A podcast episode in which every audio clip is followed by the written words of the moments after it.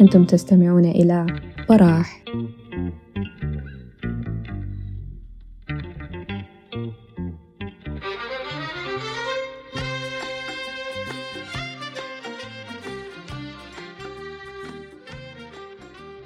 السلام عليكم ورحمة الله. جميع خير. حاليا إحنا بنصب هنكمل الجزء الثالث.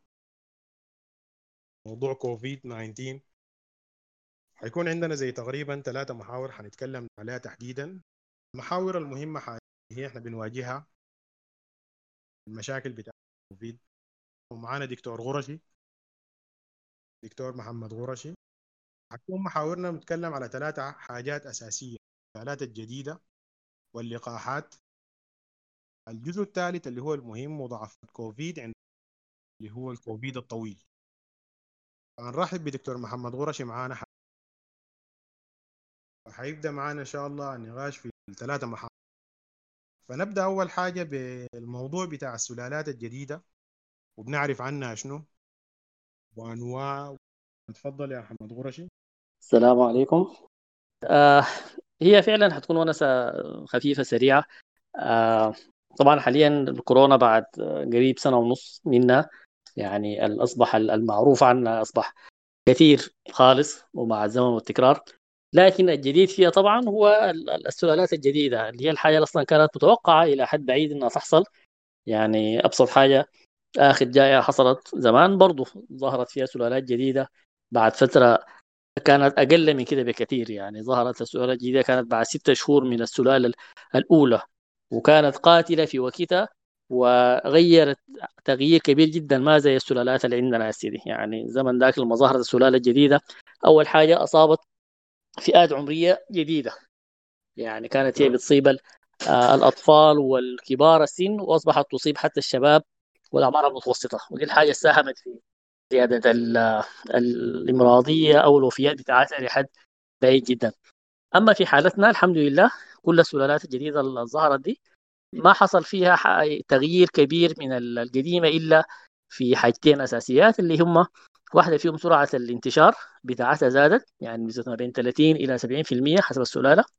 والحاجة الثانية بعض المقاومة للمناعة الطبيعية وللقاحات لكن سو فار ما في يعني اختلاف في الفئات العمرية المصابة لسه الأطفال إلى حد بعيد في مأمن منها. وكذلك يعني الفئات العمرية الأقل من 60 والأصحاء لحد هسه هي خطرها الأكبر على ذوي الأمراض المزمنة وعلى كبار السن. لكن وده بيرجع إلى حد بعيد برضه لأنه استجابة العالم للجائحة دي كانت مختلفة من الفاتت وكانت مسؤولة وجيدة جدا وكان فيها يهون كلنا شفنا سلسلة الإغلاقات والالتزام بال... الإجراءات الوقائية وغيرها. طبعا بتفاوت بتاع نجاح كبير من دولة للتانية في دول زي الصين ونيوزيلندا قدرت تتحكم فيها تماما تقريبا بس بالإجراءات دي. وفي دول تانية طبعا ما قدرت تعمل الحاجة دي أو استهونت بالمسألة لحد ما أصابتها بشكل كبير. أخيرا هو الهند طبعا. فالثلاثة الجديدة إذا الزول لو عاين لها في الإطار التاريخي ده بيلقى إنها الحمد لله هي أخف قدر يعني قضاء أخف من قضاء. وهي طبعا ما ظهرت بس السيدوب السنة دي. آه يعني عندك مثلا السلالة البريطانية هي اكتشفت من السنة اللي فاتت من شهر أكتوبر السنة اللي فاتت كانت موجودة. فدي حابة توري الناس إنه ما مجرد ظهور سلالة جديدة معناها إنه براها بس كده مباشرة هي سبب كافي لحدوث زيادة شديدة في الإصابات وكده. وإنما في مجموعة بتاعت عوامل مع بعض البعض بتحصل عشان تؤدي أثر المختلف يعني. ولو تكلمنا شوية عن مسألة إنه السلالات أصلا هي بتظهر ليه؟ فدي مسألة برضه هي متوقعة وطبيعية لأنه الفيروس زيه زي أي كائن حي هو في حالة بتاعت تغيير مستمر دائما لأنه ما في عملية بتاعت نسخ اللي هي اللي هو في أي في أي تكاثر أي عملية تكاثر ويحصل مضاعف أو نسخ للشفرة الوراثية فما في آلية هي 100% فبتحصل دائما أخطاء في في عملية النسخ دي والأخطاء دي بتؤدي إلى اختلاف الشفرة الوراثية من من جيل لجيل ثاني وفي الحقيقة حتى قبال السلالات الجديدة دي مع المتابعة اللصيقة للجينوم بتاع الفيروس في الحقيقة عشرات الآلاف يعني من ممكن نقول من السلالات اللي هي من الفيروسات المختلفة اللي حصل فيها اختلافات وطفرات في شفرات الوراثية من فيروس الكورونا. لكن كانت كلها لحد قريب ما كانت التغيير ده حصل في في جزء من الفيروس عنده علاقة بالإمراضية بتاعت الفيروس. يعني الحاجة ممكن نقارنها بأنه مثلا في الإنسان ممكن تحصل طفرات مثلا كثيرة تخلي الزول أطول أقصر مثلا آه تخلي لون عيونه يختلف لون شعره يختلف آه لكن الطفرات اللي بتحصل وتؤدي لمرض مثلا هي أقل يعني من الطفرات الثانية اللي بتحصل دي. فمن ثم هو ظهور السلاج الطفرة إنها تأثر في السلوك المرضي بتاع الفيروس هو حاجة كانت انيفيتابل حاجة كانت هتحصل يعني يعني أقول اجلا أم عاجلا. فكان ما حصلت بعد سنه دي في حد ذاتها كرامة يعني. ما قلنا الفاسد ظهرت بس بعد بعد ستة شهور. وطبعا السلالات الحالية اللي بتصنفها منظمه الصحه العالمية ك strains of of concern هو في تصنيفين حقول أول أقول الحاجة أيوه.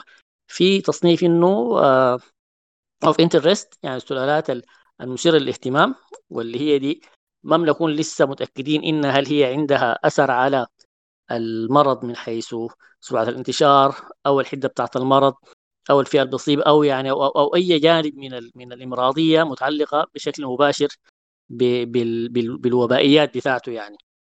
وفي تصنيف ثاني اللي هو of uh, concern اللي هي المثيرة للقلق يعني. ودي هي اللي بتظهر فيها الآثار اللي بتأثر على صحتنا. uh, هل لسه الصوت واضح وماشي؟ عشان ما أكون بسترسل. يا إياد. طيب طيب. آه فمن ثم اللي هي السؤالات اللي هي of concern المثيره للقلق. حاليا هي أربعة. اللي هي أولها كان السلالة البريطانية وظهرت بعدها مباشرة احتمال في نفس الوقت السلالة الجنوب أفريقية. ثم السلالة البرازيلية وحاليا السلالة الهندية. في واحدة ثانية هي بس ما انتشرت بحيث إنها بقت اللي هي سلالة كاليفورنيا اللي هي برضه طفرتين لكنها العدوى فيها شكلها وقفت فما بقت معاهم يعني. فالأربعة ديل حتى هم بيتشاركوا في طفرات كثيرة. وبعضهم حتى الطفرات المختلفة فيهم بتتشابه في في تأثيراتها برضه فهي ممكن تكون كلها يعني عائلة واحدة كده somehow. وأصلا من المعروف إنه لو في يعني طفرة ظهرت في مكان معناها ما يتوقع إنه تظهر زيها في في في أماكن ثانية لأنه الظروف هي بتكون واحدة يعني. وهي ذاتها أغلبها ظهرت في بلدان كان فيها الانتشار بتاع الفيروس كان كان كبير يعني. يلا مرات الناس لما تسمع إنه 30% بس سرعة انتشار مثلا زي السؤال البريطانيه قد تعتبر دي حاجة بسيطة يعني شنو؟ يعني معناها بيفتكروا إنه معناها الحالات حتزيد بمقدار التلت بس يعني أو بمقدار 30% لكن الناس بتنسى إنه الانتشار هو هنا انتشار أسي. اللي يعني تضاعف هنا أسي. معناها النتيجة النهائية حتكون أكبر بكثير مما الزوم متوقع.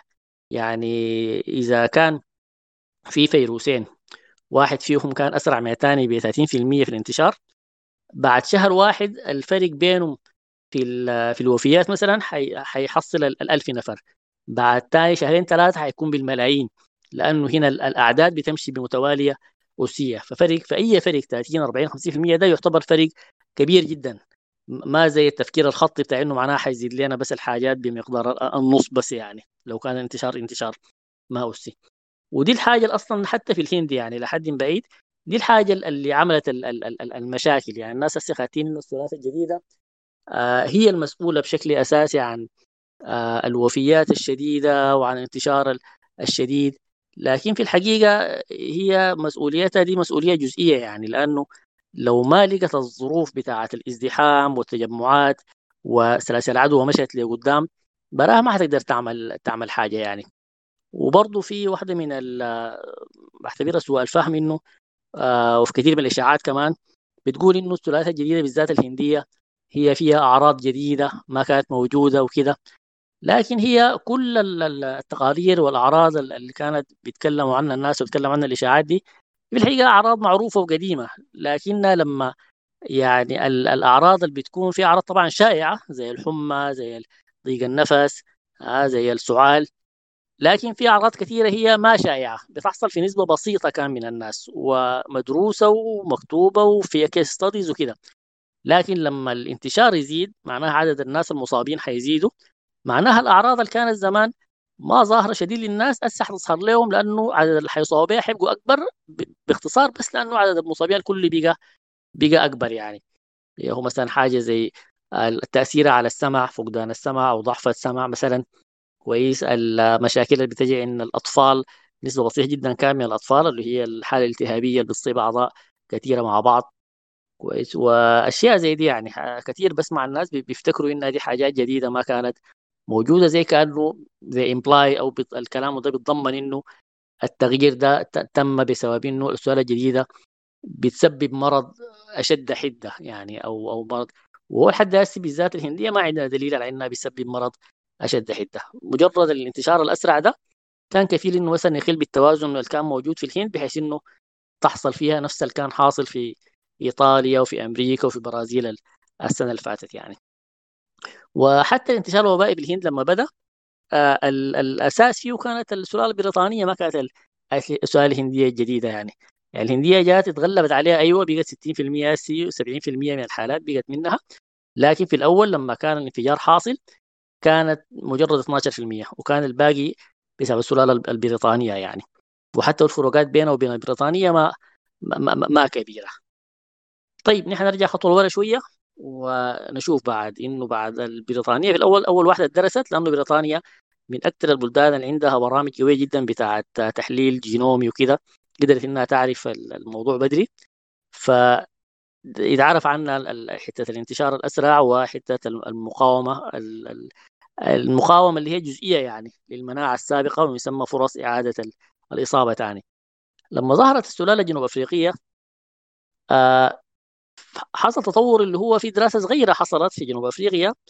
قامت قالت إنه اللقاح تحديدا بتاع الأسترازينيكا إنه ما فعال ضد السلالة الجنوب أفريقية. والناس اخذ الكلام ده باعتباره إنه ما مفيد خالص. لكن في الحقيقة الدراسه كانت تتكلم عن إنه آه ما كان بيمنع المرض الخفيف المتوسط بنفس الفعاليات بتاعته تجاه السلالة القديمة. لكن ما كان بيشمل الدراسة ما شملت المرض الحاد ولا دخول المستشفى ولا الوفاة. وهسه بيعتقد إلى حد بعيد إنه الحاجات دي هو لسه فعال فيها بطريقة كويسة جدا. طبعا دي واحدة برضه فرصة زول يرد على واحدة من الشائعات المزعجة بيقول إنه اللقاح ما مفيد خالص في منع الأعراض. في الحقيقة هو كل دراسات الفاعلية بتاعت اللقاحات كلها كان المقياس أو المعيار بتاعه آه، في ثلاثة مقاييس. اولا هو منع الأعراض أصلا كلها. يعني أصلا نحن نبدا نحسب إنه الزول ده أصيب في المجموعة بتاعت اللقاح بإنه ظهر عليه أعراض أعراض خفيفة متوسطة طوالي بيعتبر إنه بيعدوا معاها. والمقياس الثاني هو دخول المستشفيات والثالث هو الوفاة. فاسترازينيكا كان كان حتى بنسبة 100% في الوفيات كان بيمنع الوفيات بنسبة 100% مثلا. فكونه إنه فإنه اللقاحات ما بتمنع الإصابة بمعنى ما بتمنع ظهور الأعراض بتمنع ظهور الأعراض في الحقيقة فعلا يعني. وحتى بعد الجرعة الثانية منع الأعراض والحماية دي كان أكبر بكثير من من منه من الجرعة الأولى. طيب كده أنا ديسكريست شوية بعيد من الموضوع نرجع ثاني آه أيوه السلاله الجنوب أفريقية.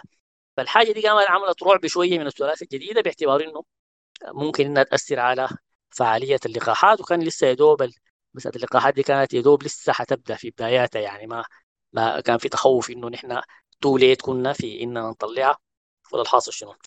بعدها السلاله البرازيلية لما ظهرت برضه ما كان حولها معلومات كثيرة ولحد الليل للأسف ما في حولها معلومات كثيرة بالمعنى لأنه ما حصلت فيها دراسات كافية اللي هي زي زي السلاله الهندية يعني.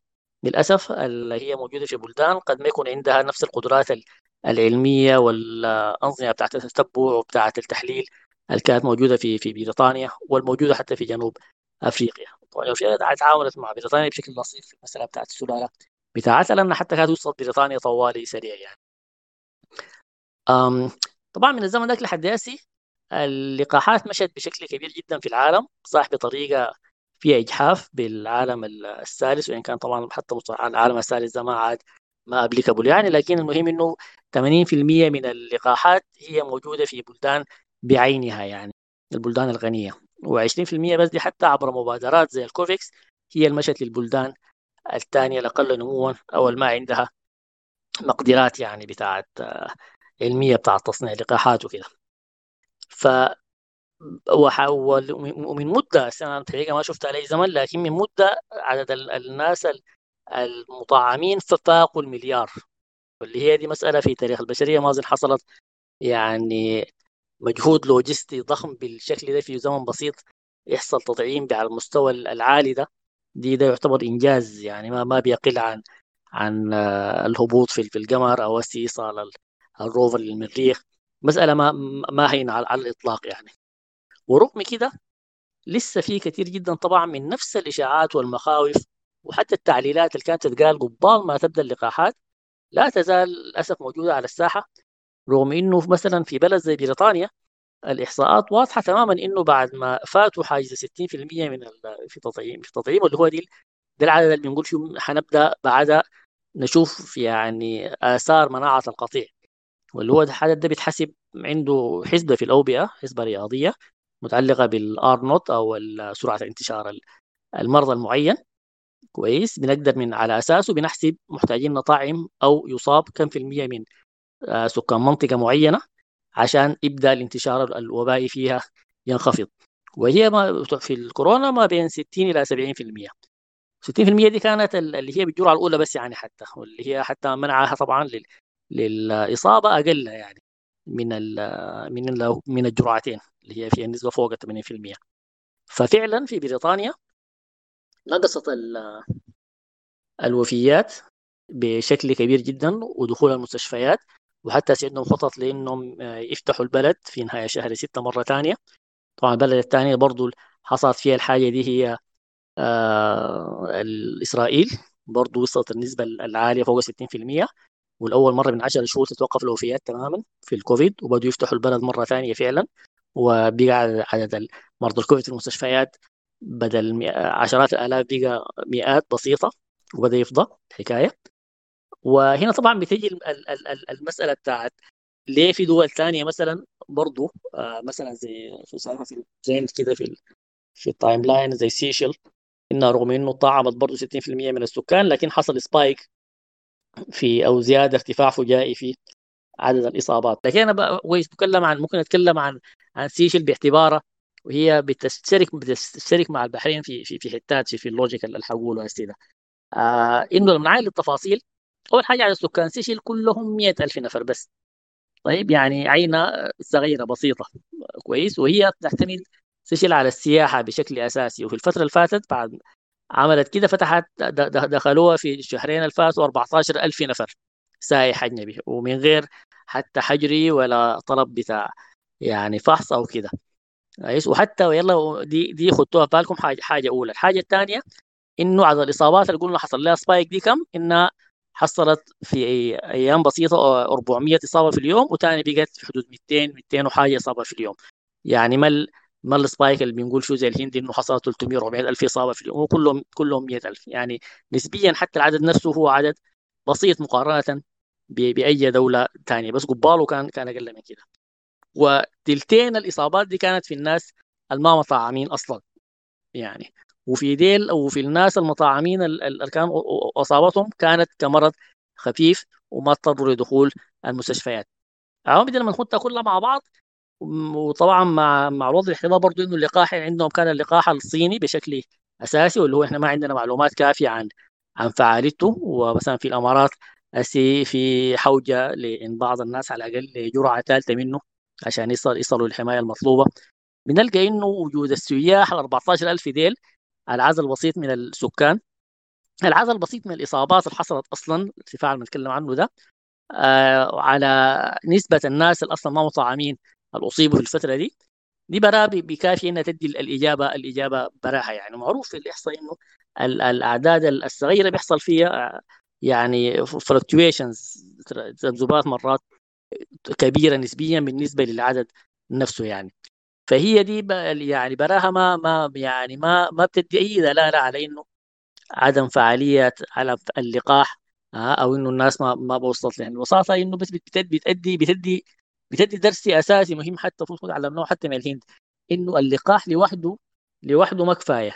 يعني ما معقول تكون أنت عشان قلت أنا خلاص طعمت 60% جرعة أولى أقوم أفتح البلد وأدخل لي 14000 سايح شايلين السلالات الجديدة ها وما أتوقع انه إنه تحصل لي زيادة في في الإصابات يعني لأنه في إسرائيل وفي بريطانيا رغم إنهم طعموا عدد كبير برضه كانوا مواصلين في المراقبة وفي الإغلاق وفي الوقاية بشكل كويس عشان كده شافوا النتائج بشكل كويس. فأعتقد هنا ابتلع هنا المسألة هي متعلقة بالسلوك البشري ده متعلقة بالاستهتار في النهاية الحكومي. وما الحكومة ما نقول استهتار لكن نقول إنه سوء تقدير يعني لأنه بالنسبة لهم الاقتصاد أهم أو مهم. وافتكروا إنه خلاص ممكن إنهم يكونوا يتجاوزوا الأزمة لكن لسه يعني كان أحسن يستنوا لحد ما يطاعموا الناس كلهم بالجرعتين حتى بعد يفتحوا البلد بالطريقة اللي هم فتحوها بها دي. ف ده اللي بستحضره حاليا. طولت فيها شديد ما أديت المحور ده ربما أكثر من حقه لكن لو في أي تساؤل عنه ممكن نجيب له قدام في الأسئلة أو لو عندك حاجة إضافية يا ايات هو يعني كلامك انت بالمختصر انه التطويرات دي السبب الرئيسي بتاعها انه الدول دي زي انها تساهلت في فرض الإجراءات الاحترازية بتاعت تقريبا لكلامك جزء بسيط يعني. ده بالنسبة لسيشل تحديدا ساهل أيوه الدول ساهلت في الاحترازية بعد التطعيم. بعد بعد جرعة واحدة بعد جرعة واحدة من التطعيم وما كانت غطت كل السكان لسه. يا دكتور آه، دارس أرجع لك ثاني في الحتة بتاعت المتحورات دي يعني تقريبا يا واحدة في المتحورات دي كانت يعني يقولوا أشد فتكا. هو لحد ما في أي دلالة على على إنه هي في أي واحدة فيهم هي أشد فتكا أصلا. يعني ولا حتى الهندية نفسها الحالية دي رغم كل حاجة ما في concrete evidence إنها هي بتسبب مرض أشد حدة. إنه كل الآثار بتاعتها بترجع لأنه أصلا نحن خوفنا الأساسي من الكورونا اللي خلى كورونا جايحه وخلى الناس خايفة منها أصلا زمان. ما كان إنها يعني مرض نسبة الوفاة فيه عالية أصلا وإنما كان لأنه مرض بينتشر انتشار أسي. إنه طالما أنت أديت الفرصة والزياده الأسية حصلت الانفجار الوبائي حصل بعد ده النظام الصحي بتاعك حينهار ويسمى الوفيات ما حتكون بس وفيات الكورونا المباشرة حتكون وفيات المالك ورعاية صحية زي الحصل في الفطر الأسود بتاع الهندي ده ممكن برضه نتكلم عنه شوية اللي هو آه، ده واحدة من النتائج بتاعت انهيار النظام الصحي. يعني لما يكون عندك آه، في حتة الهند فيها 80 مليون زول مصاب بالسكري. طيب الفطر ده في أي زول طبيعي عادي صحي ما بيعمل له حاجة. أصلا ما بينجح إنه هو يعني يعمل عدوى. هو ما بينتقل بيعدي من زول للثاني وإنما بيجي مثلا مع الاستنشاق مع الجروح في الجلد. كويس لو مناعتك عادية وكويسة ما حيقدر إنه يتمكن منك. ولو مناعتك ضعيفة بسبب السكري أو سبب مرض زي الكوفيد أو كده بياخد فرصة لكن لو أديته أدوية بتاعت مضادات فطريات كويسة برضه بتقدر إنك تنتهي منه بسرعة. يلا لما أنت يكون عندك نظام صحي انهار بسبب إنه بيعاني من جائحة آه، مئات الآلاف من المرضى يوميا. وانعدام الأدوية أدوية الفطريات ببساطة آه تم استهلاكها بقت ما في ما موجودة في بلد أصلا بيصنع أدوية شوف زي الهند.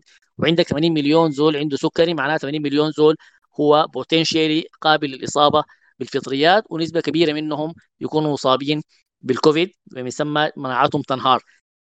العوامل دي مع بعض حتؤدي بعد ده لانتشار مرض في الظروف العادية في وجود نظام صحي طبيعي شغال ما كان حيشكل أي ما شكل حتى مشكلة قبال كده. هسي حيشكل مشكلة وفي آلاف أصيبوا به و once إنه هو أصيب اصيبت به ويتمكن من الجسم بيبقى قاتل بنسبة 50% فده بوريك إنه الكورونا أصلا من البداية خطورتها كانت جاية من هنا. خطورتها من إنها تنفلت من عيارة و once إنها انفلت من عيارة ومشت بالتضاعف الاسي ده ثاني اثارها الضارة حتكون ما متوقعة أصلا وحتكون تراكمية بطريقة يعني عجيبة جدا.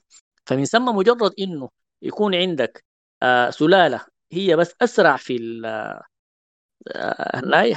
أسرع في في الانتشار ده براه كفاية إنه يعمل لك يعني مشاكل لا, لا حصر لها. ما بتحتاج إنه السلاله كمان كمان تكون هي أشد فتكا لا. مجرد انها اسرع انتشارا ده أكثر من كفاية إنه يرجع لك نفس المشكلة اللي كان عندك في في السؤال الأول اللي أنت قدرت نسبيا تتحكم فيها بالإجراءات الوقائية والاغلاق وكده هسه حتخلي لك الحاجات دي ما عندها معنى. في زمان في بريطانيا مع بداية ظهور السلالة البريطانية لقوا إنه الإجراءات اللي كانوا عاملينها ما كانت كفاية في إنها تنزل الارنوس أو اللي هو الرقم التكاثر الوبائي لدون الواحد واللي هو دي معناه إنه ما حيحصل انتشار وبائي. برضه كان فوق الواحد. ويخلي دي بالضبط الحاجة حصلت في الهند يعني إنه في كم مجموعة من العوامل قد يكون التهويه جيده قد يكون كسر سلاسل الوباء ولا غيره ولا غيره كانت محافظة على نوع من التوازن كده إنه المرض كان ماشي بدالة خطية يعني زي الحاصل في السودان. إنه دائما في إصابات. أيوه لكن ما قاعد تتكاثر بطريقة أسية. هل لما جاء عامل جديد زاد آه، الانتشار حتى لو بنسبة بسيطة ل 30% قام عدى المرحلة بتاعت الواحد عدى المرحلة بتاعت الانتشار وصل للانتشار الوبائي الأسي. هو بعد قام حصل الانفجار الغريب بعد سنة وربع تقريبا في الهند من بداية الجائحة. ودي الحتة بتوري إنه ما في بلد ولا حتة هي في مأمن من الانفجار الزي ده يعني دائما للأسف يعني. ما محتاج أكثر من سرعه الشارع عشان تصل لنتائج كارثية. كلام جميل. تقريبا برضه في المشكلة بتاعت المايكرومايوسيس اللي هو الفطرة الفطرة الأسود زي ما بيقولوا الفطرة الأسود القاتل كانت في مشكلة جدا كبيرة جدا جدا في اللي هي المضادات الفطرية. من ناحية علاج في ذاتها ديك واحدة واحدة ذاتها ساعدت في انتشاره حتى في الحالات ما قدروا يتعاملوا معاه بصورة سريعة. نمشي لل نمشي للمحور الثاني اللي هو ال... آه طبعا اللقاحات يعني حسا إحنا دايرين نتكلم عنها من الناحية اللي هو من من إن من الأمام بتاعه والاسئله الشائعه حوالينا أو ممكن نقول الشائعات الدايرة حوالينا. طبعا لو جينا إحنا قلنا ل... ل... بعنصر بسيط طبعا تقريبا عملوا عنه دراسة قالوا يعني إنه أسباب عدم تقبل اللقاح دايرة في ثلاثة محاور هو إن اللقاح غير مهم. بس أو غير آمن أو غير فعال. أنت لو عاينت للشائعات والكلام والأسئلة كلها دايرة حوالين الحتة دي. ممكن تدينا استفاضة في الناحية بتاعت اللقاحات دي لأنه إحنا بنعاني كثير جدا جدا حسه حاليا في مجتمعنا في السودان تحديدا. يعني يعني إنه الناس دي رافضة اللقاح بصورة يعني صورة مهولة جدا جدا. ما في اي واحد. حتى للأسف حتى الطاقم الطبي ذاته يعني ما يعني هم ذاتهم برضه واحدين من الناس اللي ما ساعدونا ذاته في المسألة بتاعت التوعية. طيب. طبعا في في السيكولوجي في حاجة اسمها ال anchoring effect اللي هي إنه أنت لو بديت يعني قلت حاجة في الأول آه تاني ال ال ال ال الاقتناع بيكون سبكونشس كده لا واعيا بيكون مربوط بال بالكلام الأول اللي أنت سمعته. يعني مثلا إذا جيت في زول قال لك فلان زول تعرفه قال لك فلان ده يا أخي زول سيء وكعب وكده وكده بعد ده أي تصرف بريء حتى منه آه ممكن تاخده دليل على إنه يا أخي فعلا الزول ده كعب أو قاصد إنه يحقر بي أو كده. بينما لو آه، نفس الزول عرفوه على زول تاني وبتقديم كويس إنه زول كويس جدا وطيبان وكده وكده فنفس التصرف ممكن يتاخذ كدليل على إنه زول طيب فعلا وكويس يعني. والحاجة دي أثر أثر مهول جدا يعني حتى اتعملت مرة دراسة في قضاء الالمان يعني. آه، كانت سيمان ما عاوز أقوم أمشي في تفاصيل التجارب لكن كانت المؤدى بتاعها إنه ال anchoring effect ده بيأثر حتى على قراراتهم القضائية في حكمهم. دي الناس كان عندهم خبرة يعني بتاعت سنوات طويلة جدا يعني أقل ما أقل من 20 سنة من من الممارسة القضائية. إنه ال anchoring effect ده كان كفيل بإنه آه، يخليهم في حالة يحكموا أحكام قاسية وفي حالة يحكموا أحكام مخففة جدا على حسب ال anchoring effect التقديم اللي بيحصل في, في الأول ده. فإنه يخلي المشكلة الأساسية بتاعت اللقاح هو إنه تم استباقه من الحركة العالمية بتاعت ال anti-vaxxers بكمية مهولة من الأكاذيب وال fake news واستغلوا جهل الناس بالعلوم الطبية الأساسية حتى جهل الأطباء نفسهم للأسف بالأبحاث الجديدة حول ال messenger RNA vaccines واللي هي أبحاث شغالة لها سنوات. يعني إذا مهتم بالمجال ومتابعها كان بيكون قادر يشوف إنها هي حاجة جميلة لأي مدى يعني. لكن لما تكون أول مرة تسمع يعني تسمع بها يكون بالدعاية السيكولوجية الكبيرة زي إنه حيغيروا في الجينات بتاعات بتاعتك أو إنه آه، اللقاح طلع أسرع من أي لقاح ثاني عشان يتجاوزوا مراحل أساسية. واللي كلها كاذيب بواح يعني. لكن طبعا زي ما هو معروف الأخبار الكاذبة والسيئة بتنتشر أسرع بكثير جدا من الأخبار الحقيقية وأسرع بكثير جدا من التصحيحات بتاعتها يعني. فمن ثم كانت معركة خاسرة من الأول يعني. طالما ودي واحدة من الحاجات اللي لعبت فيها العولمة دور سالب يعني. إنه تنت... ما يعني الطرف الشرير ده ما عنده يعني غير إنه يفك الكذبه وما يهتم بإنها صححت والمصلحات لأنه ما حتتلحق يعني. ويفك كذبه ورا الثانية ورا الثانية ورا, الرابعة وتكون أنت بس بتلهس في إنك أنت تفندها من غير ما حتى تقدر تصل لكل الناس اللي هم سمعوا الكذبة الأولى. حتى لو فندت لهم دي بيمسكوا في في البعادة وفي البعادة وفي البعادة. فأنا أعتقد دي هي واحدة من المشاكل الأساسية اللي إحنا بنعاني منها في موضوع اللقاحات ده. آه عشان كده مرات أنا بكون يعني بحاول إنه أخاطب ال common sense اخاطب بطريقة بسيطة جدا يعني يعني من غير التفاصيل اللي هي ما حتنتهي يعني لو زول حاول يسكت الإشاعات والمخاوف زي دي. إنه مؤدى الكلام إنه اللقاح ده ما صح معناها إنه كل المجتمع العلمي الطبي الواسع الناس المسؤولين عن تراخيص الأدوية وتراخيص اللقاحات الباحثين في الجامعات الكبيرة يعني اللي هم نفس الناس اللي جابوا لكم البنسلين وجابوا لك الأدوية الجديدة والبروسيجر الطبية واللي أنت أصلا بتقرأ كتبهم في الطب وفي الصيدلة وفي غيره بتعالج بها الناس. معناها دول كلهم هم جزء من مؤامرة ضخمة جدا فمسمى أنت في الحالة دي ما اللقاح بس ده. معناها أنت المفروض ببساطة تخلي من البنادول ده انت ماشي تخلي أي حاجة أي علاج وأي لقاح تخليها. لأنه ما في معنى ابدا إنه ديل كلهم يسكتوا ويكونوا مثلا ديل عارفين وشايفين إنه اللقاح ده خطر أو ما صح أو كده ويسكتوا تماما من الحكاية دي. معناه ما عندهم أي حتة أخلاقية بتتيح لك الثقة بهم في أي حاجة ثانية هم بيقولوا. ولا هم بيقولوا اللي بيقولوا ده هو اللي أنت بتتعالج به يوميا يعني آه، في في, مش بس في الطب في الطب وفي التكنولوجيا وفي العلوم الأساسية وغيرها وغيرها. هتلقى إنه المجتمع العالمي ده في بس أصوات بتاعت تقريبا مرة في دراسة طلعت إنه 90% آه، من الإشاعات بتاعت الكورونا دي بتطلع من 13 نفر بس يعني في العالم. فما بالك بالآلاف العلمي اللي يكون بالآلاف المؤلفة آه إنه إنه هو ما بقول لكم اسكت على حاجة زي دي. فده ده ده, ده, الكومون بيقول كده يعني. لكن لو جينا بعد ده بالراحه للحاجات نلقى إنه في الحقيقة نفس الحياة الحياة اللي الناس بيعتبروها دلالة على إنه آه على المشاكل هي في الحقيقة دلالة على على الفخر بالجنس البشري.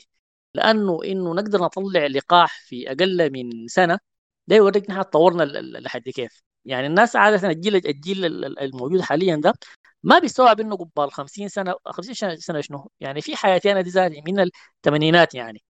كون إنه ما كان في حاجة اسمها كمبيوترات ولا تلفونات ذكية ولا شبكة بتاعت إنترنت كويس ولا ولا ولا يعني آه، ما معقول تقارن لي لقاح أنتج في الستينات من غير كمبيوتر ومن غير آه، عولمة ومن غير يعني خطوط بتاعت اتصال آه، مفتوحة زي تحت الليلة دي ومن غير تطور في علوم الإدارة وال information technology وغيرها وغيرها ومثلا لقاح زي الحصبة اخذ سنتين لحد ما طلع يعني.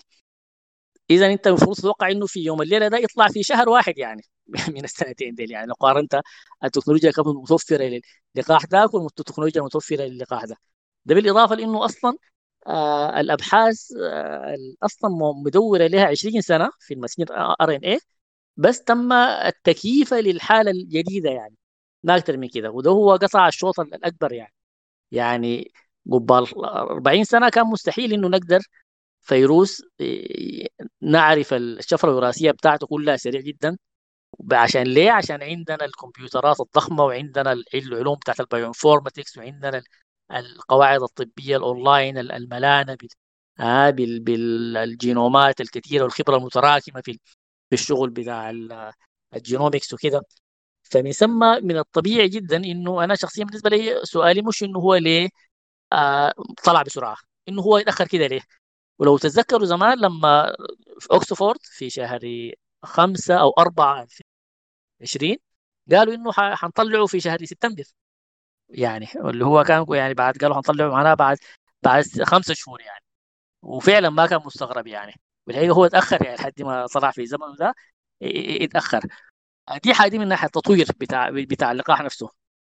أما من ناحية بتاعت اختبار فاللقاحات أصلا اختباراتها كانت مشكلتها الأساسية كانت بتكون لوجستية يعني. إنك تقدر تلقى لك عدد كافي من الناس يعني لقاء الحصبة في الستينات آه، اتعمل في عدد من الأفراد أقل من من من, من اللي اتعملوا في في, في فايزر. تقريبا كانوا كم 16000 نفر تقريبا بينما فايزر اتعمل في 42000 نفر.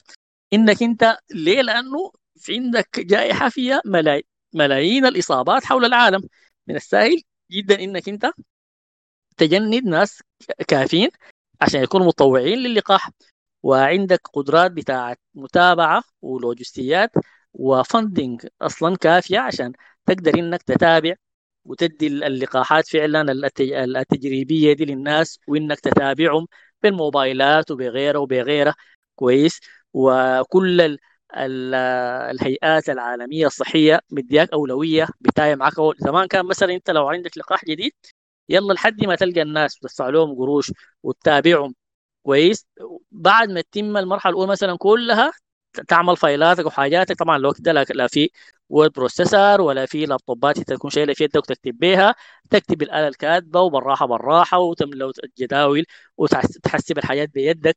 يعني كل الفحوصات الإحصائية والحاجات تعملها باليد. ما في أصلا لا كمبيوترات تعمل لك ولا في SPSS ها وبعدين تقدمها ويختوها على الرف لحد ما يجي دورها. لحد ما يراجعوها ممكن تاخذ سنة سنتين بس في في تأخير إداري بحت يعني. فمن ثم في اللقاحات الحالية كان أول بأول اونلاين كانت البيانات اللي بتنزل عند الشركات بتنزل عند الهيئات الصحية نفسها كلها متابعة الموضوع أول بأول بتديهم ال okay سريع. وفي النهاية ال ال بالنسبة للقاحات القديمة والجديدة ال end point أو الهدف من التجربة أصلا هو إنك تصل لمرحلة بتاعت مصداقية إحصائية. بمعنى إنه أنت بتستنى لحد ما يحصل لك عدد كافي من الإصابات في المجموعة اللي اخذ اللقاح وعدد كافي من الإصابات في المجموعة اللي هي اخذ لقاح زائف كافي كيف؟ كافي رياضيا واحصائيا عشان تعمل حساباتك بتاعت ال P value بتاعت المصداقية الإحصائية significance عشان تقدر تثبت إنه اللقاح ده هو فعلا فعال وآمن عبر الحسابات دي زمان كان الموضوع ده بياخذ زمن أطول ببساطة عشان عدم توفر العدد الكافي من الإصابات دي لأنه كان بيتعمل في أوبئة عادية أو أمراض عادية ما ما مصاب بها ملايين الملايين من الناس في في في في, في الكرة الأرضية كلها ولا بتلقى ال fund الكافي حتى تقدر تعمل تعمل large scale بالطريقة دي. كويس. فهسه بقت سهلة. وفعلا وصلنا لكده ففي الحتة دي ما في فرق الزمن في حد نفسه هو ما ما حاجة بتدخل في الاعتبار هنا. يعني أنا عشان أقدر أختم مرحلة ثالثة بتاعة لقاح أو دواء عشان أنا اقدمه للترخيص متعلق بإنه أنا اصل للمصداقية الإحصائية دي. قد اصلها في وقت بسيط أو وقت طويل بعد ده أنا حسب الفند بتاعي حسب الناس مثل الناس اللي أنا عملتهم حسب الإصابات المعدل الإصابات اللي كان بيحصل آه في في الناي فمن ثم في من الناحية دي ما في معنى خالص عشان زول يقول إنه البتاع ده كان سريع كله كله. أما اللي بيسموها في لعب على ألفاظ يقول لك المرحلة الرابعة التجريبية. والحقيقة اي دوله بتاخذ حتى البنادول هو في المرحله الرابعة التجريبيه ما عندها ما عندها نهاية ما عندها زمن.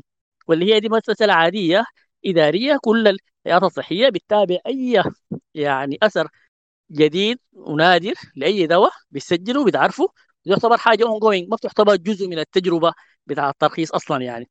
بالنسبة لقاء الحزب أصلا المراجعة دي ما حصل إلا بعد 20 سنة يعني. ف عذرا.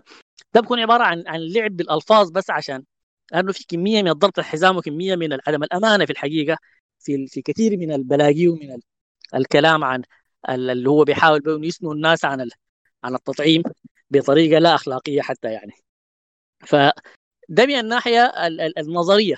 والكلام ده كان بيكون عنده معنى أنا شايف ربما يبدأ التوزيع الواسع اللقاحات.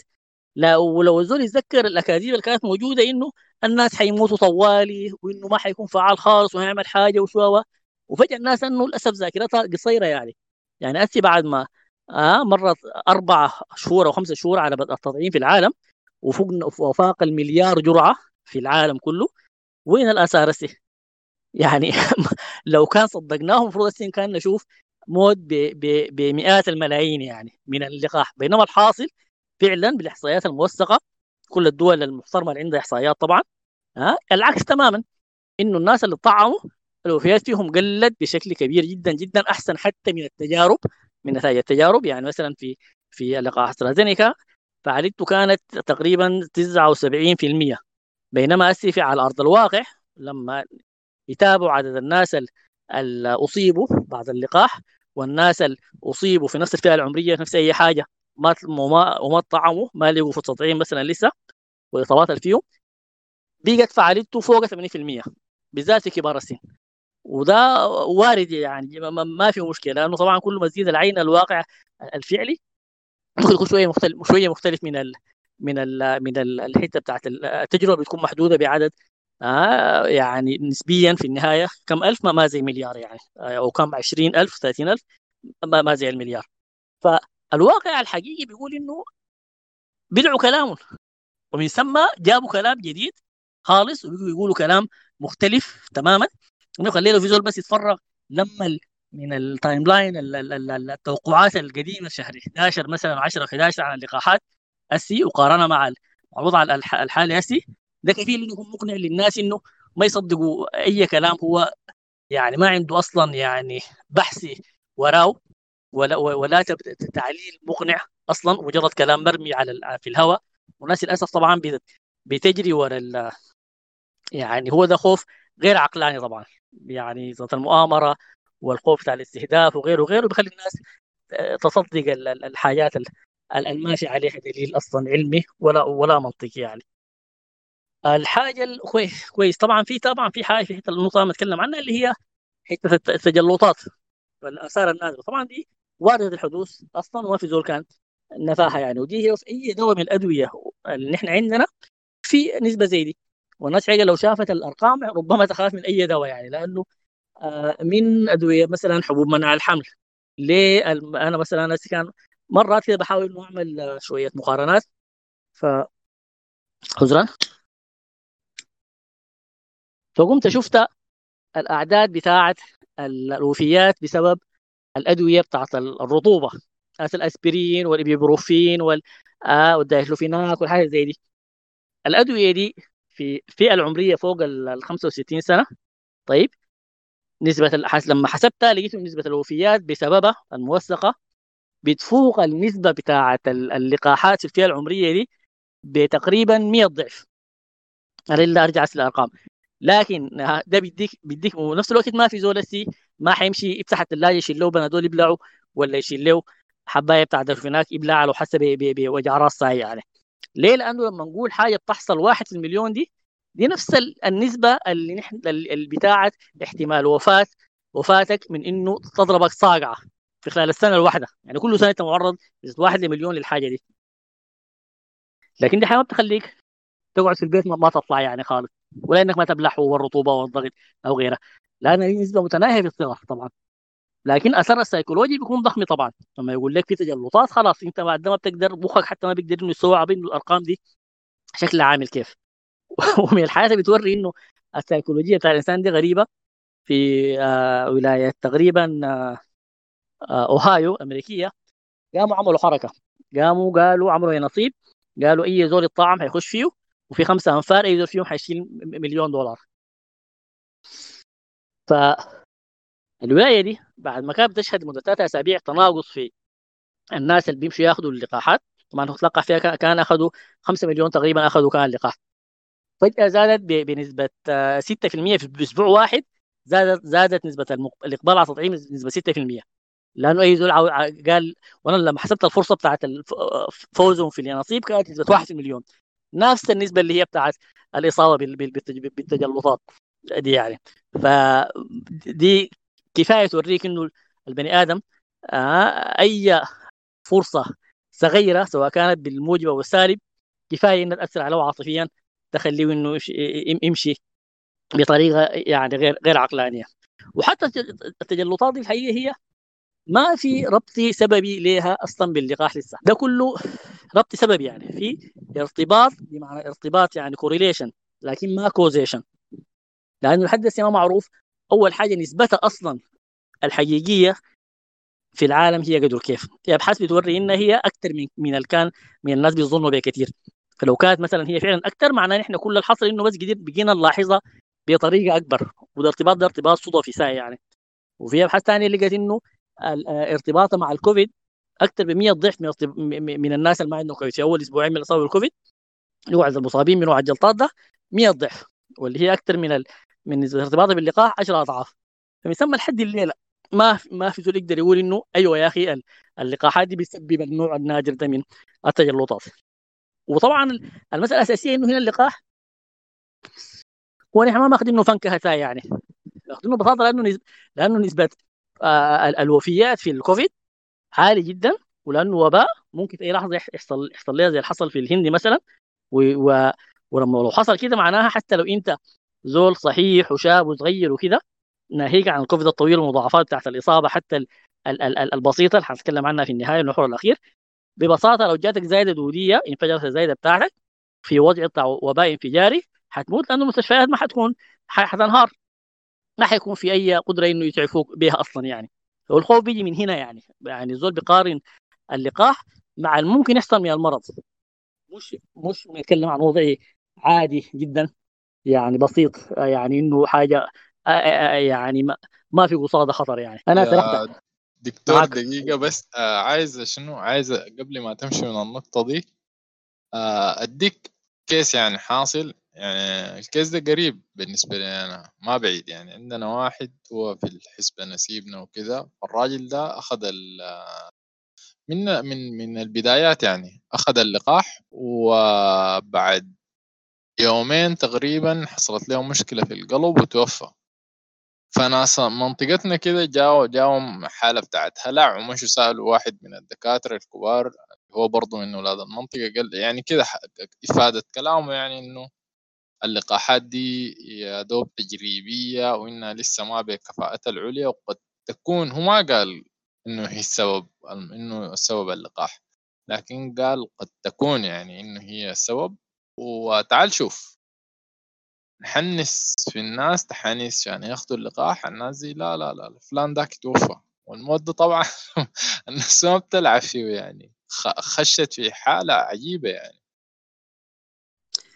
أيوه يا ده ده طبعا دي طبعا ده قصور يعني ممكن نجيبه من بداية الدولة والتخطيط للقاح والتوعية اللي المفروض تحصل تحصل للاطباء أول حاجة قبال يعني الببليك نفسهم قبال الحكاية دي. آه يكون في توعية كويسة. الواحد حتحصل المواقف زي اللي أنت اللي أنت قلتها دي. لأنه في النهاية نحن لو قلنا إنه اللقاح هو السبب في مشكلة في القلب وأدت للوفاة كويس. معناها ببساطة إذا عندك بلد آه زي بريطانيا فيها 45 مليون نفر أخذوا اللقاح من كل الفئات العمرية. طيب وما حصلت أي زيادة في الوفيات اللي هي بسبب أمراض القلب فيهم. طيب فمسمى شنو اللي بيخلينا نقول إنه حالة واحدة حصل فيها صدفة زي دي مصادفه لو أو حتى لو ما مصادفه كانت حاجة من الحالات النادرة جدا جدا مثلا خلينا نقول. إذا ما ممكن ابدا تقوم في الحاله دي الزول يقول يعني كان يبقى زي كلام إنه الزول يقول له الليلة يلا أنت قاطع لك في الطيارة وحتسافر سفرية مهمة جدا وغير مستقبلك تقوم آه، تقول يا أخي جاري ده امبارح في الطيارة امبارح الطياره وقعت به ومات.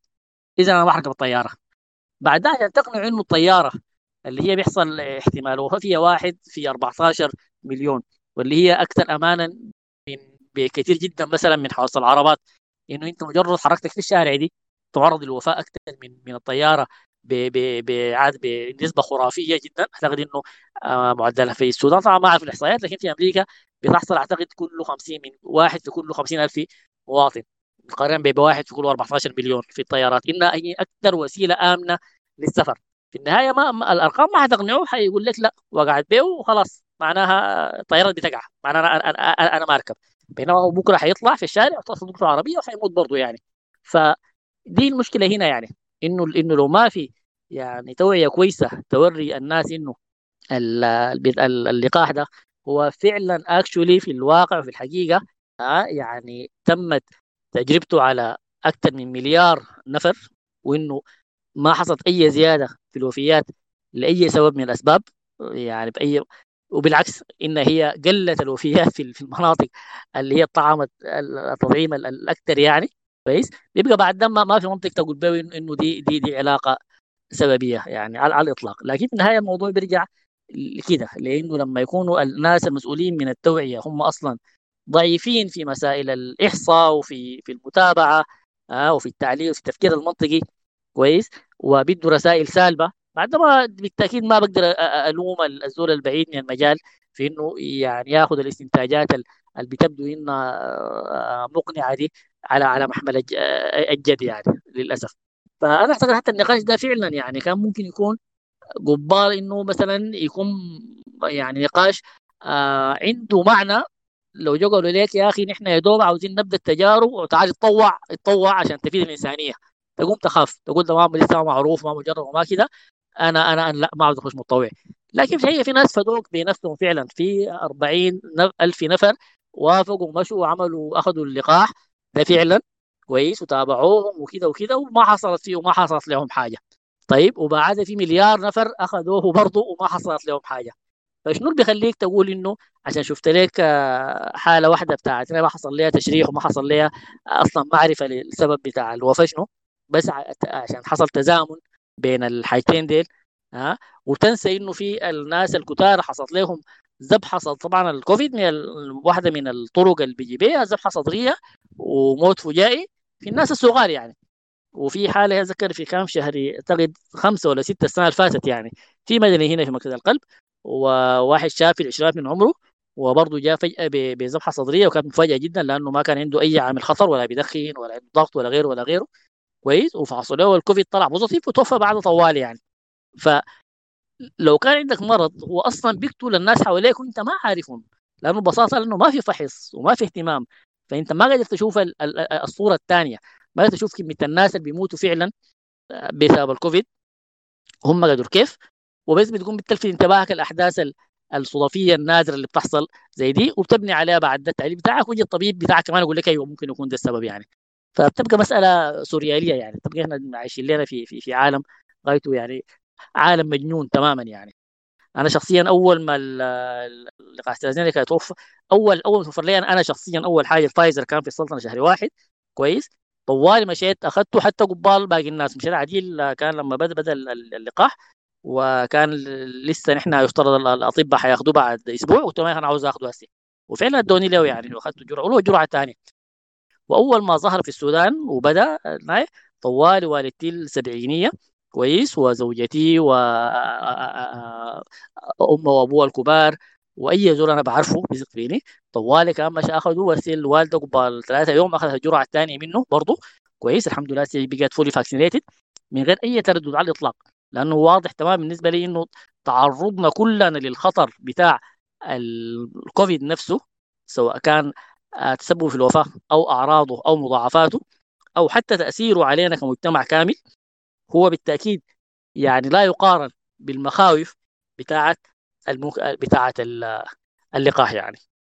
فغايته دي مسألة ما غايته أنا هي يعني ما ما عندي لها حل. الحل لها كان بيكون جدية على مستوى الدولة في التعامل مع الملف ده. لا طيب يا دكتور في سؤال مهم دي تحديد حادي طبعا في مشكلة بتاعت برضه إنه مثلا واحد بيكون أصيب سابقا بكورونا تمام وبقى كويس. فبتبقى إنه السؤال إنه دائما السؤال اللي بينطرح في الحتة دي إنه يا أخي أنا خلاص اصبت بالمرض وأخذت مناعة منه ما محتاج آخذ.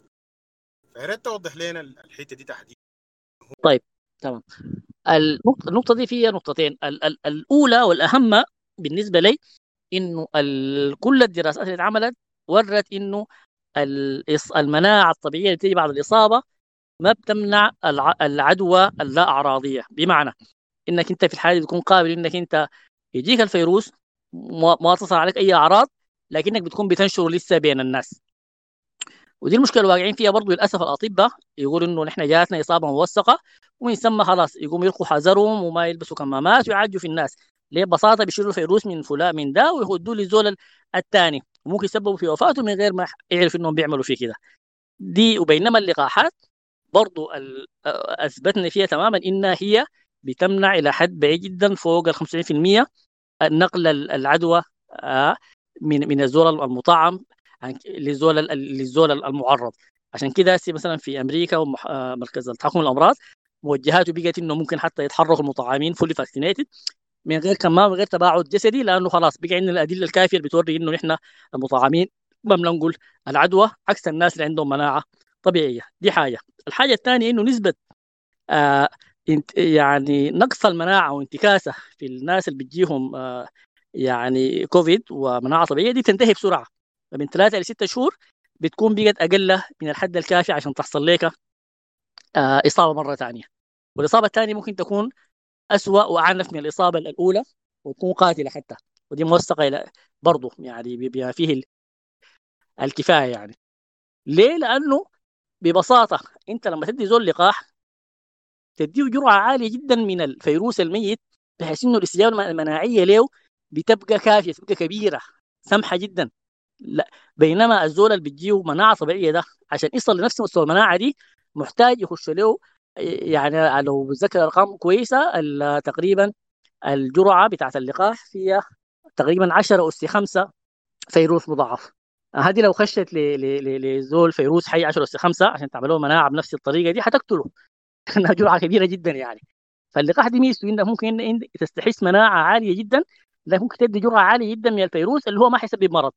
بينما اللي بيجيه الإصابة بيكون خشت له فيروسات نسبيا يعني أقل عدد من الفيروسات الكافية للإصابة بالمرض هي 1000 فيروس. خش لك 1000 2000 فيروس مناعتك بالنسبة لها دخلت حاجة بسيطة حتنساها بعد شوية. لكن لو خشوا لها 10 اس 5 فيروس وطبعا ميت ما حيعمل لك مرض ده حيخليها واقفة على حيلها خلاص عرفت إنه دي حاجة خطيرة وكبيرة والرسالة المناعيه حتكون سمحه جدا وقوية. ده برضه سؤال متكرر إنه ليه ما اللقاح ليه مناعته مختلفة من من المناعة الطبيعية يعني. ده من ناحية شخصية. من ناحية مجتمعية كويس. لما نحن محتاجين نطعم سريع أكبر عدد ممكن من السكان عشان ننتهي من المسألة دي أصلا يعني أصلا. لأنه عشان نصل لمناعة القطيع باللقاح حنقضي على المرض. بينما لو قعدت تستناها بالمناعة الطبيعية معناها حتلف على الناس كلها المساله المرض وحيقتل لك كل الناس المعرضين للوفاة كبار السن وزمام الامراض المزمنه وغيرهم وغيرهم حتكون الطول بتاع الوفيات عندك هنا عالي جدا. بينما باللقاح بالعكس حتحميهم وحتوقف المرض أصلا من الانتشار ما حيلقى زول ينط ويمشي له وخلاص. زي ما شفنا في إسرائيل إنه بعد أك... بعد 10 شهور من الوفيات العالية بقى ما في ولا وفاة من الكوفيد يعني بعد ما حصلوا ال target بتاع المناعة القطيعه 60% من السكان بالجرعه الأولى يعني. طيب معاك المايك يا آه طيب في برضه سؤال برضه مهم في الحتة بتاع ال chronic disease. في أسئلة كثيره حول إنه الناس اللي عندهم نقص مناعة بياخذوا أدوية بتاعت مناعة بياخذوا كورتيزونات بصورة كورتيزون بجرعة عالية آه أمراض الكلى.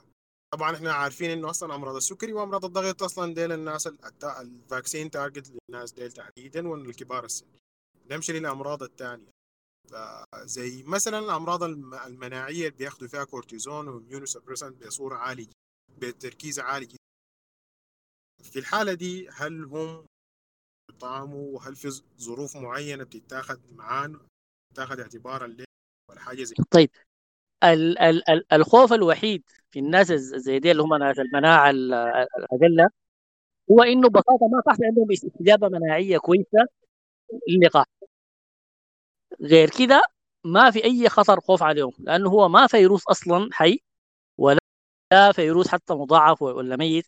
يعني إلا الصين اللي هو الفيروس الميت لو مضاعف قصدي إنه ميت يعني عديل يعني مش إنه فيه فيه فيه رقشه لسه حي يعني. فاللقاحات الثانية غير الصيني أصلا هي أصلا جزء من شفرة وراثية يعني فمستحيل تسبب في إصابة خالص. زول ما عنده أي مناعة ببساطة ما حيعمل له حاجة لكن ما حيديه مناعة.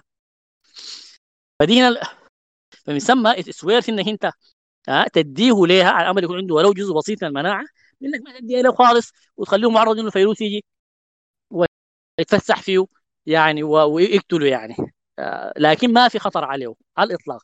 وأرجع أقول ما في أي كونترا ما في أي مانع طبي من أخذ اللقاح إلا في حالة واحدة بس اللي هي الناس اللي بيكونوا عندهم تاريخ بتاع حساسية شديدة شديدة بمعنى انها دخلتك مستشفى. يعني حساسية آه سواء كان من اكل من شراب من غيره عملت لك oedema ورمت وشك وخلت القصبه الرئويه بتاعتك تتنفخ ونفسك يقيف ويضطروا يدخلوك المستشفى ويدوك حقن ويعملوا لك intubation حاجة بالمستوى ده.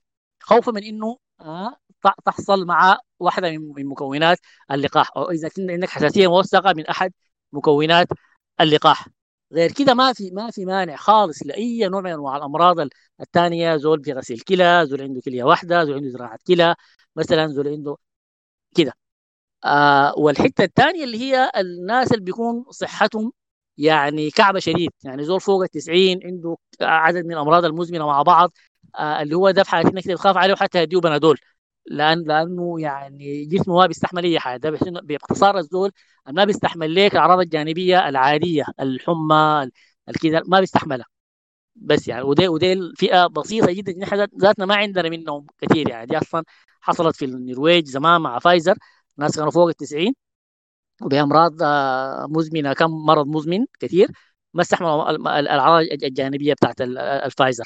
غير كده ما في خالص يعني. ما في أي مانع يعني يبقى الخوف الوحيد بس إنه بس ما يديك المناعة المطلوبة الحاجة تحت طيب. الزمن مشى حقه نختم بالكوفيد الطويل. طيب. آه أنا النقطة دي بالنسبة لي مهمة إنها تتقال لأنه باتت عارف هسه بطريقة أحسن بكثير. آه اللي هو متلازمة ما بعد الكوفيد. إنه للأسف آه عرفنا بقينا عارفين إنه الكوفيد ما تأثير الخوف إنه ما بس الوفاة بتحصل عند الناس الكبار وذوي المرضى المزمنة وإنما حتى الإصابات الخفيفة عند الناس الصغار الأصحاء ها بتجي بعدها بنسبة عالية يعني ما ما نسبة بسيطة يعني ما أقل من 40 50 60% من الناس بتحصل لهم مضاعفات بتقعد لشهور طويلة. يعني ممكن يكون من اخطرها ظهور السكري لأول مرة في ناس صغار ما عندهم أي عامل خطر للسكري لأنه الكوفيد هو potential عنده قدرة إنه هو يعني يرتبط بأعضاء كثيرة ثانية بالدماغ بالبنكرياس بالكلى آه فيسمى عنده تأثير مباشر على أعضاء كثيرة. ولقوا إنه أحيانا الاستجابة المناعية تجاه الكوفيد بتعمل نوع من زي تشبه أمراض المناعة الذاتية برضه بتكون ماشية تضرب حتات كثيرة. يعني في ناس ممكن تستمر عندهم أعراض مثلا نبدأ من الدماغ ممكن تجي نوع من الديمنشيا عدم التركيز عدم القدرة على على على التذكر البرين فوق إنه يحس إنه هو ما طبيعي ما كويس. وحتى يعني الناس صغار كتار جدا واستمرت معاهم لشهور طويلة ولسه يعني ثلاثة لستة شهور وأكثر من كده. كويس؟ بتحصل لهم الحكاية دي. بتأثر على القلب وممكن تحصل لهم ضربات بتاعة قلب عدم انتظام في في القلب. ممكن تحصل تجيهم ذبحة صدرية. ناس كتار جاتهم فشل كلوي بعد الكوفيد. ناس بتستمر مع أعراض الكوفيد نفسها من الإسهال والحمى وضيق النفس. تستمر معاهم رغم إنه رغم إنه المرض نفسه انتهى. الكسير الجسم الألام المفاصل الصداع المستمر. دي كلها حاجات مع بعض بقت فيما يسمى باللونج كوفيد أو ال post COVID syndrome والبقت يعني أسي معترف بها ومعروفة والدراسات فيها زايدة وزايدة ودي حتكون في في تقديري هي العبء الأكبر من الكوفيد. حيكون في آثاره ما معروف تستمر لحد بتين دي لأن دي حتصيب كل الناس كلهم سواء أنت صغير ولا كبير. عندك مرض مزمن ولا ما عندك مرض مزمن؟ جاتك كوفيد بطريقة لا أعراضية ما حسيت فيه بأعراض خالص ولا جاتك بأعراض خفيفة زي الزكمة ولا جاك شديد كلهم معرضين لأنه تطوروا ال post COVID syndrome. وفي أمثلة كثيره جدا جدا حولي وبسمع بها وبشوفها. ها آه والناس بيكونوا حتى واعيين بإنه دي بسبب إنه جاتهم إصابة بتاعت كوفيد. سواء كانوا عارفين ان إنها جاتهم أو, أو ما جاتهم. فدي رسالة تحذيرية وتوعوية في نفس الوقت. إنه الناس تخلي بالها لو ظهرت لها أعراض جديدة غريبة ما كانت حاصلة عليها قبل كده واستمرت لفترة طويلة معناها المفروض تنتبه إنه دي ممكن تكون ال post COVID syndrome. جاك الكوفيد بطريقة خفيفة ما انتبهت ليها. ومن بعدها استمرت معاك ظهرت لك ممكن المرض تظهر بعد أسبوعين ثلاثة شهر من الإصابة. ممكن تظهر المضاعفات والأعراض بتاعت الكوفيد الطويل. فدي حد حد العبء بتاعها حيظهر شوية شوية. في الأول الناس حيقولوا إنها ملاريا وتايفود وإرهاق ساي وحتى آثاره النفسية لقوا إنه الاكتئاب والقلق وعدم النوم وغيره. برضه من الحاجات اللي بتجي بعد الإصابة بالكوفيد. فدي سيريس دي مسألة فعلا خطيرة وما في وعي تجاهها خالص. الناس حقه تمشي تقرأ عنها وتشوف الكوفيد الطويل وتنتبه وتخ... وتعمل حسابها. يعني للأسف في المنطقة الأناني بتاع إنه أنا شاب وصغير ولا ما عندي أمراض مزمنة إذا ما فارق معي إنه أنا ما أتطعم وإنه أنا أتحرك من غير أي حاجة ولو وصلت ما حتحصل لي حاجة لا حتحصل لك للأسف. وممكن يحصل تحصل لك حاجات مزعجة جدا ولفترات زمنية طويلة يعني. في الأول الحكاية دي في في الجوطة الأولية بتاعت الخوف والوفيات ما كان الناس منتبهين لها المجتمع الطبي كان منتبه لها شيء. هسه بالذات مع اللقاحات ومع إنه خلاص العبء بدأ يخف آه، في العالم يعني بدأ بدأت انها يا دوب إنها الانتباه يعني يتجه لها والأبحاث اتكاثرت حولها لقوا إنها فعلا حتكون مشكلة حقيقية في الجيل ده حتستمر معه آه ما معروف شهور ولا ولا سنين ولا forever يعني.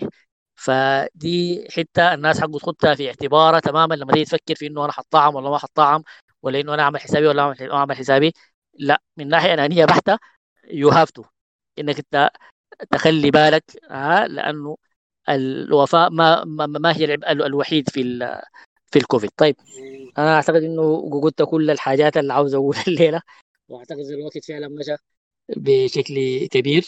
آه خير كلام ما قل ودل يا انت قطعت قلبه قبل شوية بكلامك بتاع الكوفيد الطويل ده. ده كلام شنو يا دكتور اسمع. مهم هاي بعدين بعدين ملاحظ معي إنه هو بيقول حاجة خطيرة وكبيرة بطريقة بسيطة كده ما بحسسك بخطورة الحاجة. أنا اتخلعت مسافة طويلة قاعد بقول يا أخي ده كلام عارف أنا سايق لما لما لما أنا وقفت والله فعلا للأسف يعني هسه أنا اقترب حاجة اننا هنا جارب جاي في في مدني شاب صغير في العشرينات أواخر العشرينات من عمره كان very active وشغال وجاو ثاني بعدها بقى منها كويس ما طبعا ما كان معتبر حتى كوفيد وبعدها بقى حاسس إنه هو تعبان طوالي وجسمه مكسر وياخذ أدوية الملاريا يخلص زي دي يشخصوه كم مرة بالحاله الفلانية اللي روحه ما قادر ما مركز كويس في الحاجات شغله تأثر كثير جدا بالحاجة دي وبدأ ياخذ اجراءات مرضية. آه لحد ما عرف يعني شخص إنه ده دي ده, ده الكوفيد الطويل يعني. وفي طبيب برضه هنا برضه كان استشارني إنه برضه جاء الكوفيد وشخصه فعلا وأخذ المسحة وعرفها وبعد ما مرت أسبوعين ثلاثة ويتعافى حتى جاوا بشكل متوسط يعني ما ما جاوا ضيق نفس ولا خش مستشفى ولا كده. بعد استمرت معه أعراض بتاعت ألم بطن وإسهال وكسير في الجسم لشهور الشهر الثالث ولسه عنده حتى حمياوي الشغل يعني. فالحاجة دي للأسف حقيقية وموجودة وماشي انظر الزرادات ما في وعي بها اولموست خالص يعني للأسف. أنا ما عارف ليه. الله ربنا يلطف بالناس أنا أنا معلش حأفتح الأسئلة لباقي الشباب. اللي عنده سؤال. إذا في زول عنده سؤال. طبعا يا غرشي مصداقية لكلامك أنا لاحظت إنه نسبة السكري في الأعمار ما بين 20 لنهاية الثلاثينات كثير شديد يعني كثير جدا جدا بيجوا ناس داخلين بديكي كويس في الرينج ده يعني. حسي حاليا بعرف زي ستة. أنا في كلامك تذكرني ستة حسي كويس. أعمار صغيرة يعني من 20 لنهاية الثلاثينات داخلين بكيسات الامرجنسي دي كي في النهاية لما فحصوا اللي هو السكر التراكم لقوه عالي فبعدين قمنا ندي مساحة للأسئلة السلام عليكم. آه طيب كان في في لقاح أسترازينيكا في قصة الجلطات اللي حصلت. بيقولوا إنه النساء هم النسبة اللي ظهرت فيها الجلطات أكتر يعني. يلا أنا بس داير أسأل هل بجد هي في risk للنساء أكتر؟ أو لقاح أسترازينيكا هل هو بجد فيه risk بتاع جلطات أكتر للنساء؟ طيب أول حاجة المفروض ننتبه إنه الكلام عن الجلطات ما الجلطات الطبيعية العادية اللي إحنا بنعرفها دي؟ مسألة إنه جلطة في الكراع جلطة في الرئة. آه الجلطات اللي المعتاده اللي بتحصل عند الناس اللي بيرقدوا في المستشفيات لفترات طويلة مثلا في السفر اللي بتحصل مع استعمال حبوب الحمل. ما الجلطات دي؟ لأنه الجلطات دي تحديدا مستوياتها في أوروبا في زمن الرولينج أوت بتاع أسترازينيكا كان أقل كان أقل من مستواها اللي كان قبال اللقاح. فهي في الحالة دي أسترازينيكا ما عنده أي ارتباط على الإطلاق بالجلطات العادية اللي بتحصل في الفئات المختلفة بشكل واضح. دي حاجة يعني خلاص مسلم بها واحصائيا وحتى يعني ما ما فيها كلام ما منها خوف. الخوف جاء من نوع نادر جدا جدا جدا من الجلطات اللي هو بتحصل في الاورده الدماغية واللي هو أصلا إحنا ما عارفين ذاته سببها شنو ولا عارفين نسبة الحقيقية شكلها شنو. في أبحاث حصلت قبال مسألة الكوفيد دي أصلا ذاتها ها كانت بتقول إنه النسبة بتاعتها أعلى بكثير من ال من ال من الرقم ان إحنا ال ال الناس خاتينه يعني اللي هي زي ثلاثة في كل مئة ألف ولا كده إن لا هي 15 16 في كل مئة ألف. لو كان البحث ده كان صحيح اذا حيكون مستواه الاسئله في في العالم ده كله هو أقل من مستواه العادي أصلا. فاصلا في انسرتينتي في الحتة في النقطة دي أساسا لحد هسه شخصيا ما مقتنع إنه في علاقة سببية بين اللقاح وبين والموضوع ما ما استرازينيكا بالمناسبة لأنه في دراسة بريطانية اتعملت عشان يردوا الصح اتعملت في أمريكا. استخدموا البيانات بتاع السمحة اللي قاعدة في النظام الصحي الأمريكي الإلكترونية عشان يشوفوا ارتباط الجلطات النازلة دي مع الناس اللي جاهم كوفيد. يعني شافوا الناس اللي جاتهم الجلطات دي خلال أسبوعين من انه من إصابتهم الموثقة بالكوفيد. والناس اللي جاتهم الجلطات دي خلال أسبوعين من أخذهم لقاح فايزر. لأنه في أمريكا كان لحد ما ما ما ما ما, ما, ما, ما رخصوا هناك عندهم اللقاحات الكافية. فلقوا إنه ارتباطه مع فايزر أو موديرنا هو نفس ارتباطه بإسترازينيكا برضه فرق بتاع واحد بس واحد في ألف ولا كده. كويس؟ ف تجيب السؤال. إذا هل المسألة فعلا متعلقة باللقاح؟ لو متعلقة بس بملاحظة المسألة دي لأنه دي لأنه الزول اللي بيأخذ اللقاح بيقوموا بيتابعوه آه وهو لو حس بأي حاجة حيضرب وحيتشخص. بينما الزول اللي حجيه عادي من غير ما يكون آه أصلا آه انتبهوا له لأنه اعراضها بتيجي زي صداع زغللة في العيون وكذا حاجة وفي الأغلب ما بتشخص صح والزول بيموت وخلاص بيقولوا يوم وتم وخلاص ما حيشرحوا ما حيعرفوا السبب بتاع شنو. يلا. في الأول صح كان في كلام إنه هي آه أكثر في الناس دون ال 50 وفي النساء أكثر لكن تاني الأبحاث اللي تمت في الحكاية لقيت إنه دي كانت مجرد يعني ذبذبة إحصائية ساي كان ما كانت هنا. إنه لقوا اكشولي هي آه مستواها في دون ال 50 رجالا ونساء واحد تقريبا يعني. ما حاجة مختصة آه، بالنساء. وعشان كده ما في يعني سبب الكلام بتاع إنه عشان بياخذوا من الحمل مثلا ولا الناس اللي عندهم آه تجلط أكبر دي كلها حاجات برضه ما ما ما, ما معروفة ما موثقة على على الإطلاق. وما في خطورة ببساطة لأنه نسبة الواحد في المليون اللي بيموتوا من الجلطات النادرة دي دي نسبة في غاية الانخفاض بحيث إنه الزول ما بيقدر أصلا معاها زي ما قلت يعني الزول لو ما حياخذ اللقاح عشان معناه المفروض ما ياخذ كل الأدوية اللي بياخذها دي آه زي الدايتوفيناك صوديوم ده المفروض ما ياخذه لأنه ارتباط الموثق بالوفيات هي هي هو أكبر من ال...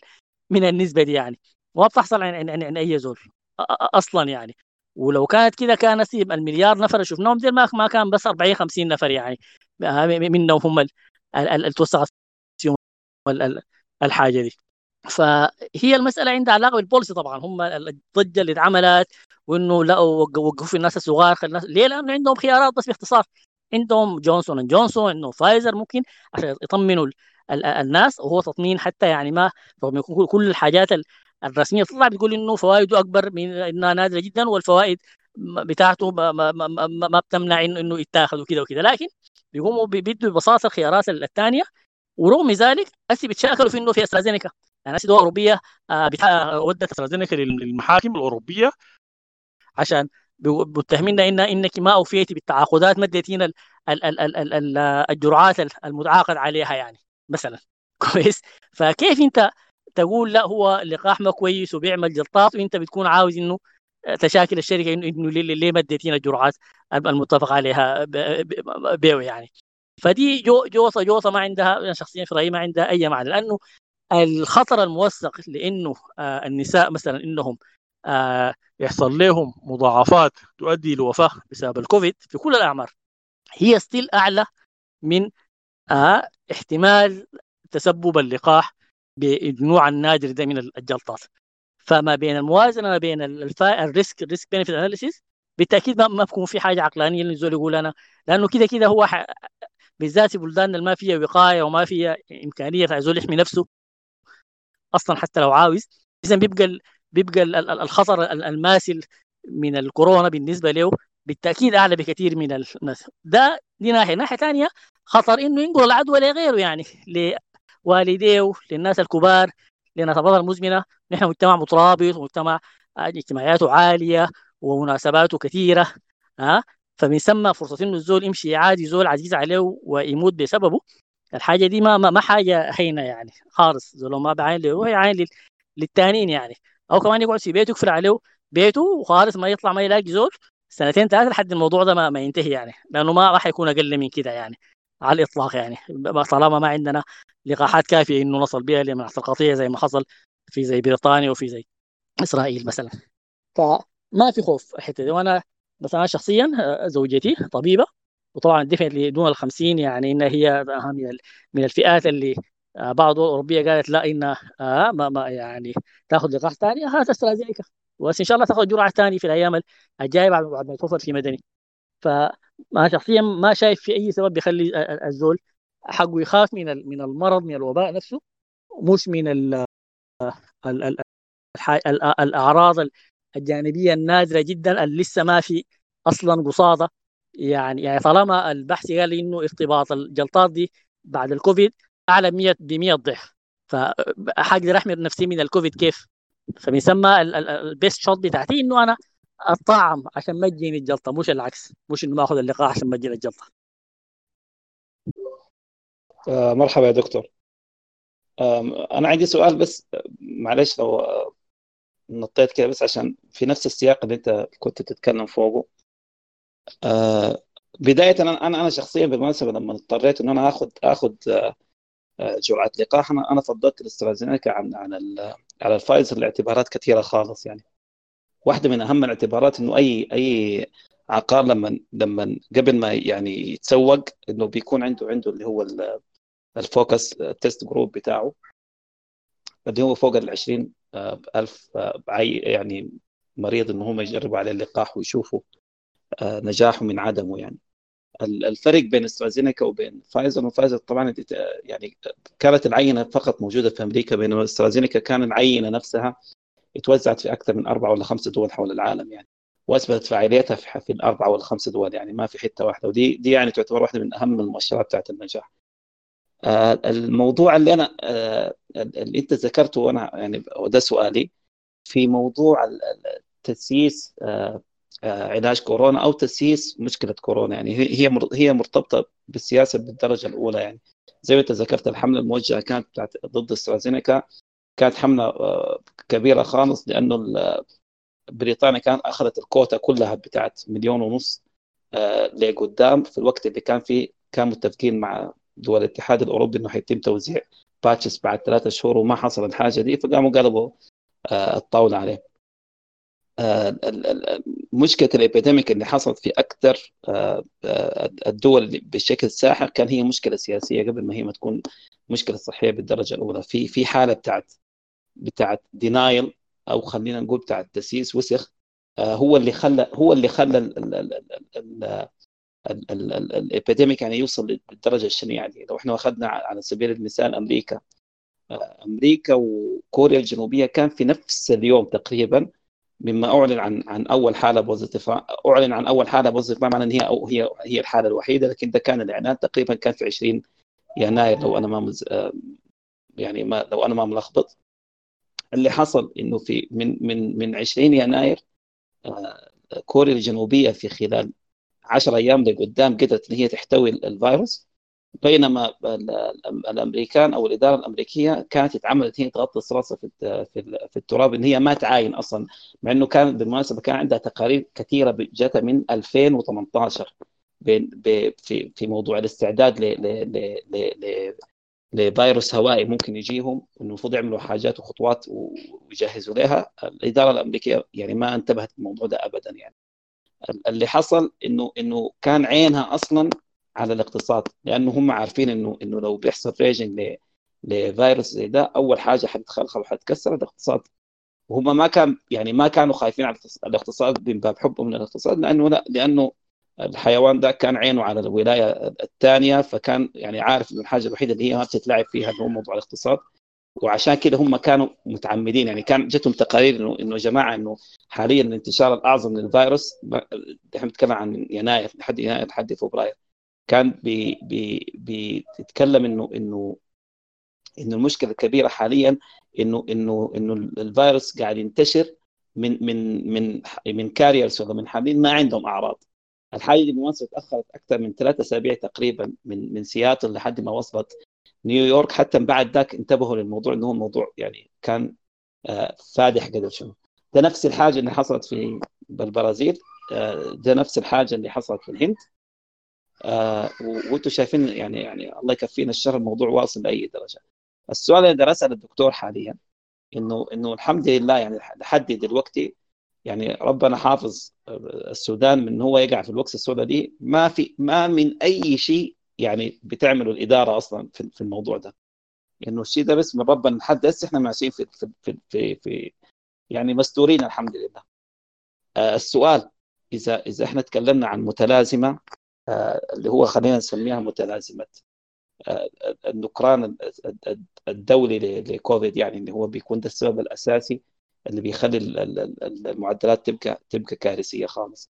الحالة اللي أنت متخيلها كسيناريو اللي المفروض الدولة هي ماشية هي قاعدة تعمل فيها وإن هي ممكن توصلنا لحالة جديدة خصوصا مع التوقعات اللي اللي قدامنا على شهر ستة الجاي ده.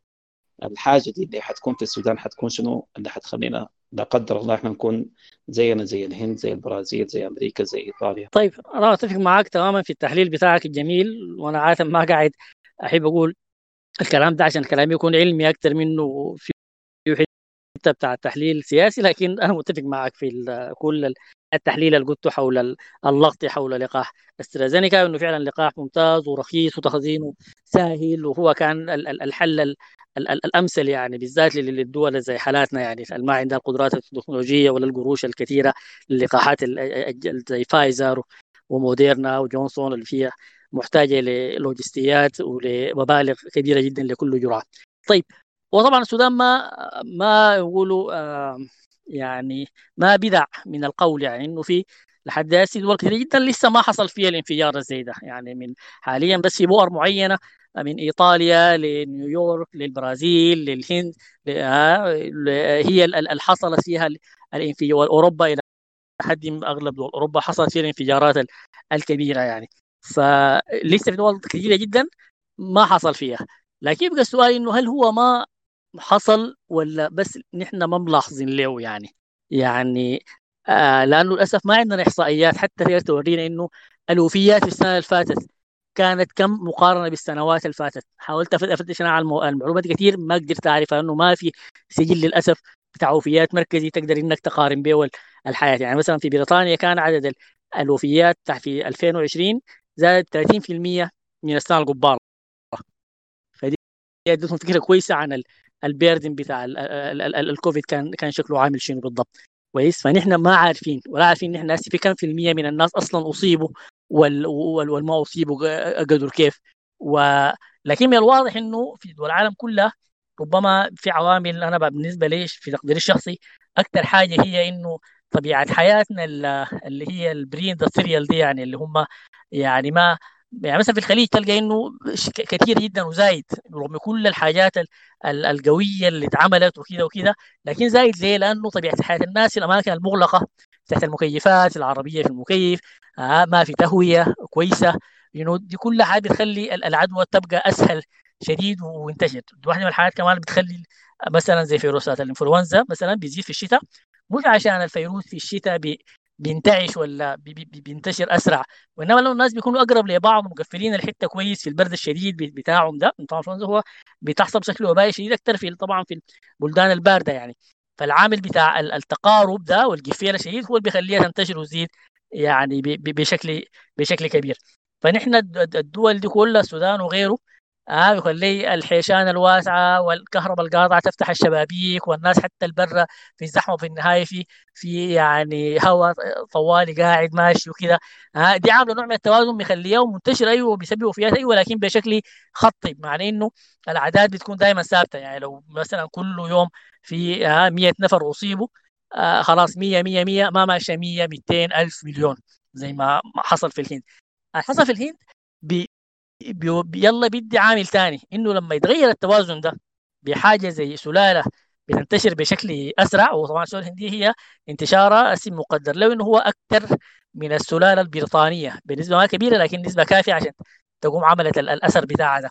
إنه رغم برضه إنه حياته تشبه حياتنا إنها مفتوحة وفيها تهوية وكذا وكذا لكن العامل الأخير الجدى قام بالإضافة طبعا للتجمعات بتاعتهم حصلت في الأعياد الدينية اللي حصلت لهم دي وكده وكده هي اللي قامت وانس انها مسكت الشرارة الشرارة بعد ده صعب جدا إنها تنطفي. لكن ظروف حدوث الشرارة دي هي حاجة بتلعب فيها الصدفه والعشوائية دور كبير جدا جدا. بحيث إنه بيصبح من المستحيل تقريبا التنبؤ إنه هل حيحصل أو بتين حيحصل إذا حصل يعني. بمعنى إنه احتمال حدوثه وارد دائما بالتأكيد بالذات في الظروف الجديدة بتاع السلالات الجديدة لما تصلنا وتستوطن وتقعد زي الهنديه دفعت تكون متاكد إنها ماشية منتشرة وموجودة ها؟ هل الحاجة دي حتمسك نار فعلا الشرارة حتولع وتمشي ولا لا؟ nobody know nobody can know في الحقيقة أصلا يعني لأن دي حاجة so complex إن it doesn't lend itself لل analysis بتاعنا يعني البسيط ده. لكن أنا رأيي إنه آه حتى إذا ما حصلت فلنقل إنه أوكي ما ما ما حتحصل مرحلة انفجارية زي الهند. يعني ما حتحصل انتشار أسي وبائي. مجرد انتشار الحالي الحالي الموجود هسي ده النار الخفيفة الماشية تحرق شوية شوية دي ما حتجيف ما في ما في حاجة بتخليها تجيف فمن ثم حتتواصل كده ممكن سنين ممكن 10 سنين لقدام. يعني يعني لو كان انتشاره في النقل بطيء جدا جدا. طبعا كل ما كان بطيء هو بالنسبة لي اسوء لأنه طالما ما في لقاحات وما في إقبال على اللقاحات معناها حتواصل الانتشار بتاع ده شوية شوية شوية عبر سنوات طويلة بحيث إنه الطل النهائي بتاعه حيكون زيه زي الانفجار يعني يعني نفسه مثل الناس اللي ممكن يموتوا في انفجار وبائي في كم شهر وتعمل الناس تعمل حسابه وتخاف وكذا وكذا. ممكن حتى يكون أقل من الممكن يحصل من وفيات تكون ماشية سبريدنج على مدى بتاع سنوات. بحيث نفقد جيل كامل من الناس الكبار السن وجيل كامل من الناس آه من الأمراض المزمنة وجيل كامل من اللي بيحصل لهم مضاعفات الكوفيد الطويل وغيره وغيره. في الحالة دي الثمن النهائي اللي حندفعه حيكون اسوء للأسف من إنه لو حصل أنا بفتكر لو حصل انفجار وبائي يكون دي رحمة من ربنا بينا لأنه ده معناها إنه الناس حتنتبه وحتخاف وحتقفل والدولة حتضطر إنها تكون جادة في الموضوع.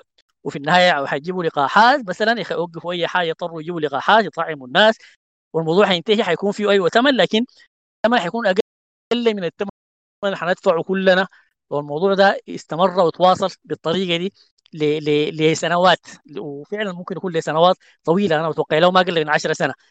يعني آه الحاجة الثانية المزعجة في في المسألة دي هي عدم الوعي بها.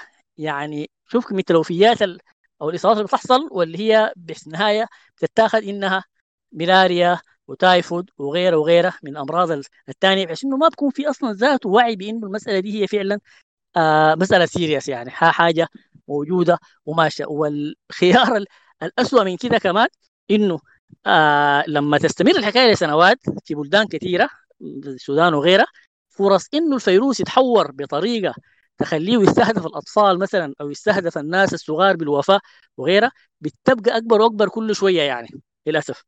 ودي ودي ودي, ودي الحتة الأخطر طبعا. ودي الحتة اللي هي لو حصلت حتى أوروبا الماسكة أو أو, أو العالم الأول ده الماسك لقاحاته عليه دي ممكن ترجع لهم الكورونا من الجنوب ده الجنوب الاقتصادي ده ممكن تتطور فيه الكورونا بطريقة بشكل اسوء وفعلا تبقى مقاومة حتى للقاحات اللي هم بس ماسكينها دي وترجع لهم بشكل اسوء وينفجر العالم كله مرة ثانية. فالخطر هنا ماشي مش بس على السودان وعلى الدول الجنوب الاقتصادي وإنما على على العالم كله. ده يوريك بقى العالم كله يعني إنه ما ما فكر ان إن الناس حتنجو بس لأنها مسكت لقاحات عليها وطعمت روحها ونسيت الناس الثانيين دي لا ممكن الموضوع يرتد عليهم ببساطة. آمن إنه ده ما يحصل طبعا لكن آه يعني أكثر سيناريو أنا شايفه ماشي وحيمشي إنه المرضى يستمر عندنا بشكل مستوطن زي ده. يواصل يحصد ضحاياه من الوفيات ومن المضاعفات ومن غيرها على مدى سنين طويلة بحيث إنه جيل كامل جيلنا ده حيكون بقى جيل يعني انكابسيتيتد إنه ما ما يعني عانى معاناة ضخمة جدا لحد ما يصل لمناعة القطيع بالطريقة المؤلمة جدا اللي هي الوفيات والمضاعفات. دي دي الحاجة اللي أنا شايفها أقرب لل للواقع آه وللحاصل مع إنه تجربه الهند برضه بتوري إنه ما في ضمان. ممكن يشوف بعد سنة سنة ونص من إنه المنحنى عندهم كان ماشي almost flat وبحاجه بسيطة وفجأة حصلت ال spike الضخمه اللي خلتهم يعانوا معاناتهم الحالية ده. فده كله وارد للأسف. السلام عليكم. آه شكرا لك يا دكتور. آه بس معليش عندي استفسار شخصي كده. كان سألتك امبارح في تويتر ورديت علي إنه أنا الوالد عنده زيادة في الدم في سيما. كل فترة بيمشي يسحب دم وكده. عايزين ياخد اللقاح أنا الدكتور اللي في دكتور في مستشفى فضيل متابع معاه فترة كده إنه قال ما ياخد اللقاح ياخد اللقاح.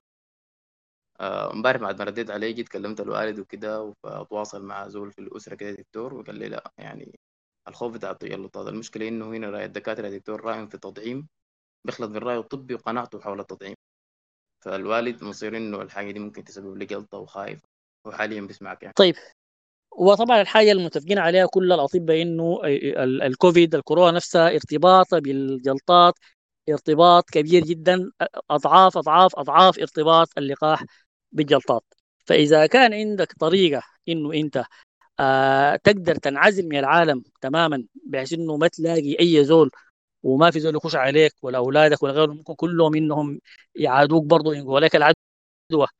آه؟ لحد الكورونا ما انتهي من العالم واللي هي في تقديري احتوت في السودان لسنين طويلة جدا جدا جدا. في الحاله ممكن أقول لك إنه منطقة أوكي صحيح إنه ما في داعي تتعرض للخطر بتاع الجلطات آه لكن بشرط إنه ما تتعرض لخطر الكورونا على الإطلاق.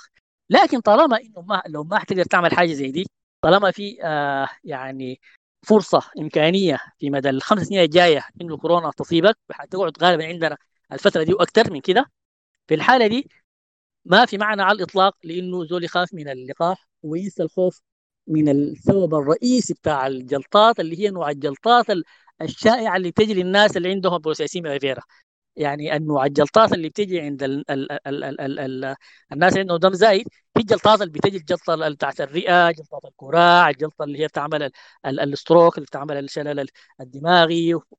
دي دي ده النوع عارفين الكورونا نفسها بتعمله فعلا وبنسبة كبيرة فعلا. كده في علاجات الكورونا بدون طوال الأدوية المسيئه للدم وكده. بينما اللقاح ما مرتبط مع النوع ده من الجلطات أصلا. خالص. زي ما ذكرت أنا قبل شوية إنه في عندنا تجربة إحصائية كويسة جدا. آه لو طبعا في أوروبا ال ال كل الحاجات دي بس مسجلة بأنظمة كمبيوترية وتشخيصات والحاجات وقاعدة سنترالي سهل إنك تطلع منها معلومات. إنه الجلطات من النوع ده كانت أقل في زمن اللقاح منه في آه في الزمن قبل اللقاح. فما في ارتباط بين اللقاح. ذاك كان في بريطانيا اللي هو اللقاح كانت استرازينيكا يعني. فما في ما, ما, في ارتباط زي ده. الحاجة الثانية إنه حتى نوع الجلطات النادرة دي كان بيحصل في دون ال 50 أنا عمرك كم. لكن حتى كل التوصيات في الدول الأوروبية في بريطانيا إنه فوق ال 50 ياخذوا استرازينيكا ما في خوف. بينما آه غيروا نوع ثاني فايزر ولا غيره للناس الدول ال 50 ففي الزو في الناس الكبار أصلا ما في ما في يعني وطبعا كلهم عندهم المشاكل بتاعت الجلطات العادية دي. آه طبعا بيزيد مع العمر يعني آه عموما. فما ما ما منع أصلا يعني ليهم. حتى في الحتات اللي قالت إنه لا خلاص ندي الأصغر من 50 نوع ثاني من اللقاح. فاللقاح هو عبارة عن جزء صغير بروتين واحد من الفيروس. فإذا كان جزء واحد بروتين واحد من الفيروس هيعمل لك جلطة. فما بالك بفيروس كامل بكل بروتيناته بكل مادته الوراثية بكل قدرته على على التكاثر في الخلايا وعدوته ها؟ فمن ثم يعني المنطق هنا الشخصيه برى إنه التطعيم هنا بيكون هو الخيار العقلاني الأحسن. طالما ما عندنا طريقة في بلد بالذات زي السودان إنه الزول يقدر إنه يقي نفسه بشكل كامل من الإصابة نفسها بالكورونا. وممكن ببساطة خليني أرجع لك أشوف لك معلومات إضافية اللي هي نشوف نسبة هل نسبة الناس أنا شخصيا ما على إيه تقرير على عن عن وجود نسبة تجلطات في الناس اللي عندهم البوليسيميا دي. مع اللقاح كانت فيهم جلطات أكثر من المعدل الطبيعي اللي بيحصل عندهم أصلا يعني. فما أعتقد إنه حيكون في مشكلة في, في الحاجة دي. في النهاية حتى الرأي الطبي في حاجة جديدة الزول حقه دائما يطلب معاه تبرير علمي يعني. يعني المسألة ما ما مساله بتاعت زي فتوى في الدين تقول تسال الزول يقول لك كده وخلاص يعني. لازم إنه يوريك هو بيقول كده ليه يعني. لأنه أنا وريتك إنه رأيي ده هو مبني على على أي أساس يعني على بيانات. وريت إنه الجلطات العادية هي كانت أقل في زمان. اللقاح ما ما بسبب على الإطلاق. وطبعا دي كانت طعمه 45 مليون نفر يعني. ما ما, ما عينة بسيطة ولا عينة زول يخاف فيه إن إنها ما كانت بتدي الحقيقة يعني. كويس وإنه بيدوا للناس فوق ال 50 استرازينيكا عادي ما في ما في أي contraindication يعني ما قالوا الناس اللي عندهم أمراض معينة فوق ال 50 ما ياخذوه خوفا من الجلطات لا منعوه بس من تحوطا ساي من الناس اللي تحت ال 50 يعني. فدي تبريراتي. أنت أسأل الناس اللي بيقولوا لك لا ما تاخذوا شوف تبريراتهم شكلها شنو. مستندين على على أي دراسات أه ولا مستندين على مجرد يعني تخوف ساي عام كذا ما ما ما ما ما, ما, ما كذا في النهاية نحن كلنا فينا بيجي وحي يعني. النهاية نحن بين بناخذ الأدلة والإحصائيات الموجودة بالذات مع مرض جديد عشان نقول عليها التوصيات بتاعتنا يعني. فبعد ده قارن وأصل للنتيجة اللي ممكن تشوفها انها هي يعني أكثر اقناعا يعني. وشكرا post-COVID symptoms ال post-COVID symptoms ممكن تكون هي كل أي أعراض بتعملها الكورونا ممكن تجي في ال post-COVID symptom تماما سواء كانت الحاجات الخفيفة زي ضيق النفس وتكسير الجسم وجع المفاصل للإسهال لوجع البطن لحد الحاجات الخطيرة زي السكري زي الأمراض اضطرابات القلب آه الذبحات الصدرية آه كل ال كل الطيف الواسع بتاع أعراض مضاعفات والفشل الكلوي برضه واحدة مهمة ال depression والقلق عدم التركيز. كلها ممكن تحصل وبكومباينيشنز مختلفة يعني. طيب. أيوه الاختبار بتاع هو ده, ده, ده سؤال مهم جدا أنا قاعد لاقيني كثير يا جماعة ما في أي معنى لأنه الناس تعمل آه فحص للكورونا آه اختبار الكورونا قبال ال ال ال إنما تأخذ الناي هو السؤال الحساسية يعني. الحساسية نفسها يعني آه ما الحساسية العادية دي ما ما منها مشكلة. يعني موضوع إنه زول أي زول في حياته جاته أرتكيرة جاته حساسية جلدية جاته حساسية ده من نوع اللي بنعنيه لما نقول الناس اللي عندها نحن نتكلم عن انفلاكس الشوك نتكلم عن الصدمة التحسسية نتكلم عن حاجة بتوقعك من طولك يعني. بتحتاج مستشفى بتحتاج حاجة بتاع الطوارئ ودي ذاتها يعني.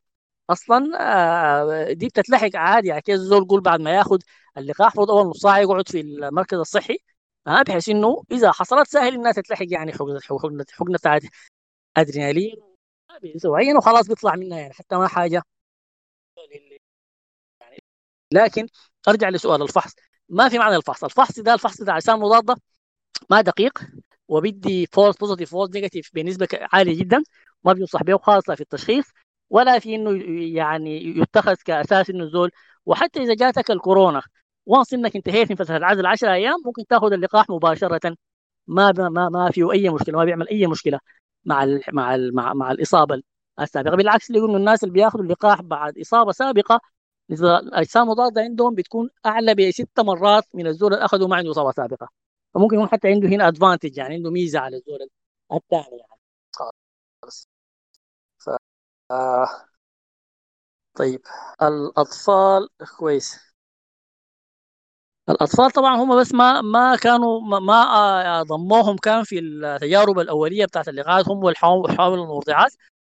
لكن اسي الاتجاه ماشي إنه كلهم ياخذوا اللقاح يعني. اوريدي في الحوامل المرضعات في أكثر من 10000 حامل في بريطانيا اخذته من غير اي مشاكل في 30000 متابعينهم بال بال بالموبايل ابلكيشن أخذوه برضه ما فيهم أي مشاكل بينما مشاكل الكورونا مع الحمل بقت واضحة جدا وخطيرة خالص.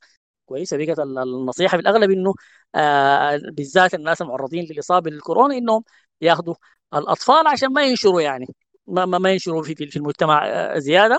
وخوفا من النسبة البسيطه من الأمراض الخطيرة اللي ممكن تحصل لهم بسبب يعني احتمال حاجة بسيطة جدا هي يعني لكن بتحصل نوع من المرض مرض التهابي بيصيب أعضاء كثيرة مع بعض وقد يكون قاتل يعني. فده برضه بيستاهل إنه يتغطوا برضه بال باللقاح. already فايزر عملت تجربته. نجحت في الأعمار الصغيرة من 12 ل 18 اثبت إنه آمن وفعال فيهم الفايزر على الأقل. وحيبدوا يدوا الاطفال برضه يعني بحيث إنه آه تتوقف نفس الفكرة الفكرة الاساسيه من اللقاح إنك توقف سلاسل العدوى يعني. والأطفال بالتأكيد بيلعبوا دور كبير في سلاسل العدوى لأنه رغم إنه الأعراض اللي بيظهر لهم هي اخف كثير وفي بنسبه أقل من الكبار بكثير. جدا جدا جدا. لكن قدرتهم على العدوى آه هي قريبة من بتاعة الكبار واحد يعني. ودي واحدة من المبررات انه تقفلوا المدارس بتاعت الأطفال مع لما يحصل انتشار وبائي يعني. لأنهم بيلعبوا دور في انه ينقلوا يعني من بيوتهم للأطفال الثانيين الاطفال الثانيين يودوا لبيوتهم يعني. فمهم انه برضه يطاعوا في نهاية المطاف. طيب أنا ما شايف لي سؤال ثاني إضافي.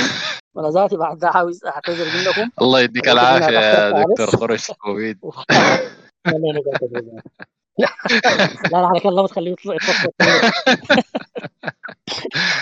ربنا يكرمك وربنا يبعد عننا الكورونا ويحلنا منها الوبا ده والله العظيم حاجة صعبة أيوة. وأتمنى إنه الناس بيحصل كل كل 100 سنة مرة. تفضل أي أيوة والله إنه الناس إنه الناس تهتم بالإجراءات الوقائية وانه تحصن الناس. بالذات الناس الكبار يتكلموا معاهم وخدوهم شوية شوية. وسمعوهم الكلام الطبي ده دكتور آه، محمد ده عنده متابعات ممتازة عنده هاشتاج في تويتر. بينشر فيه متابعاته دي. فإذا في أي سؤال فوتناه في جلسة الليلة الناس ممكن تكتب له هناك.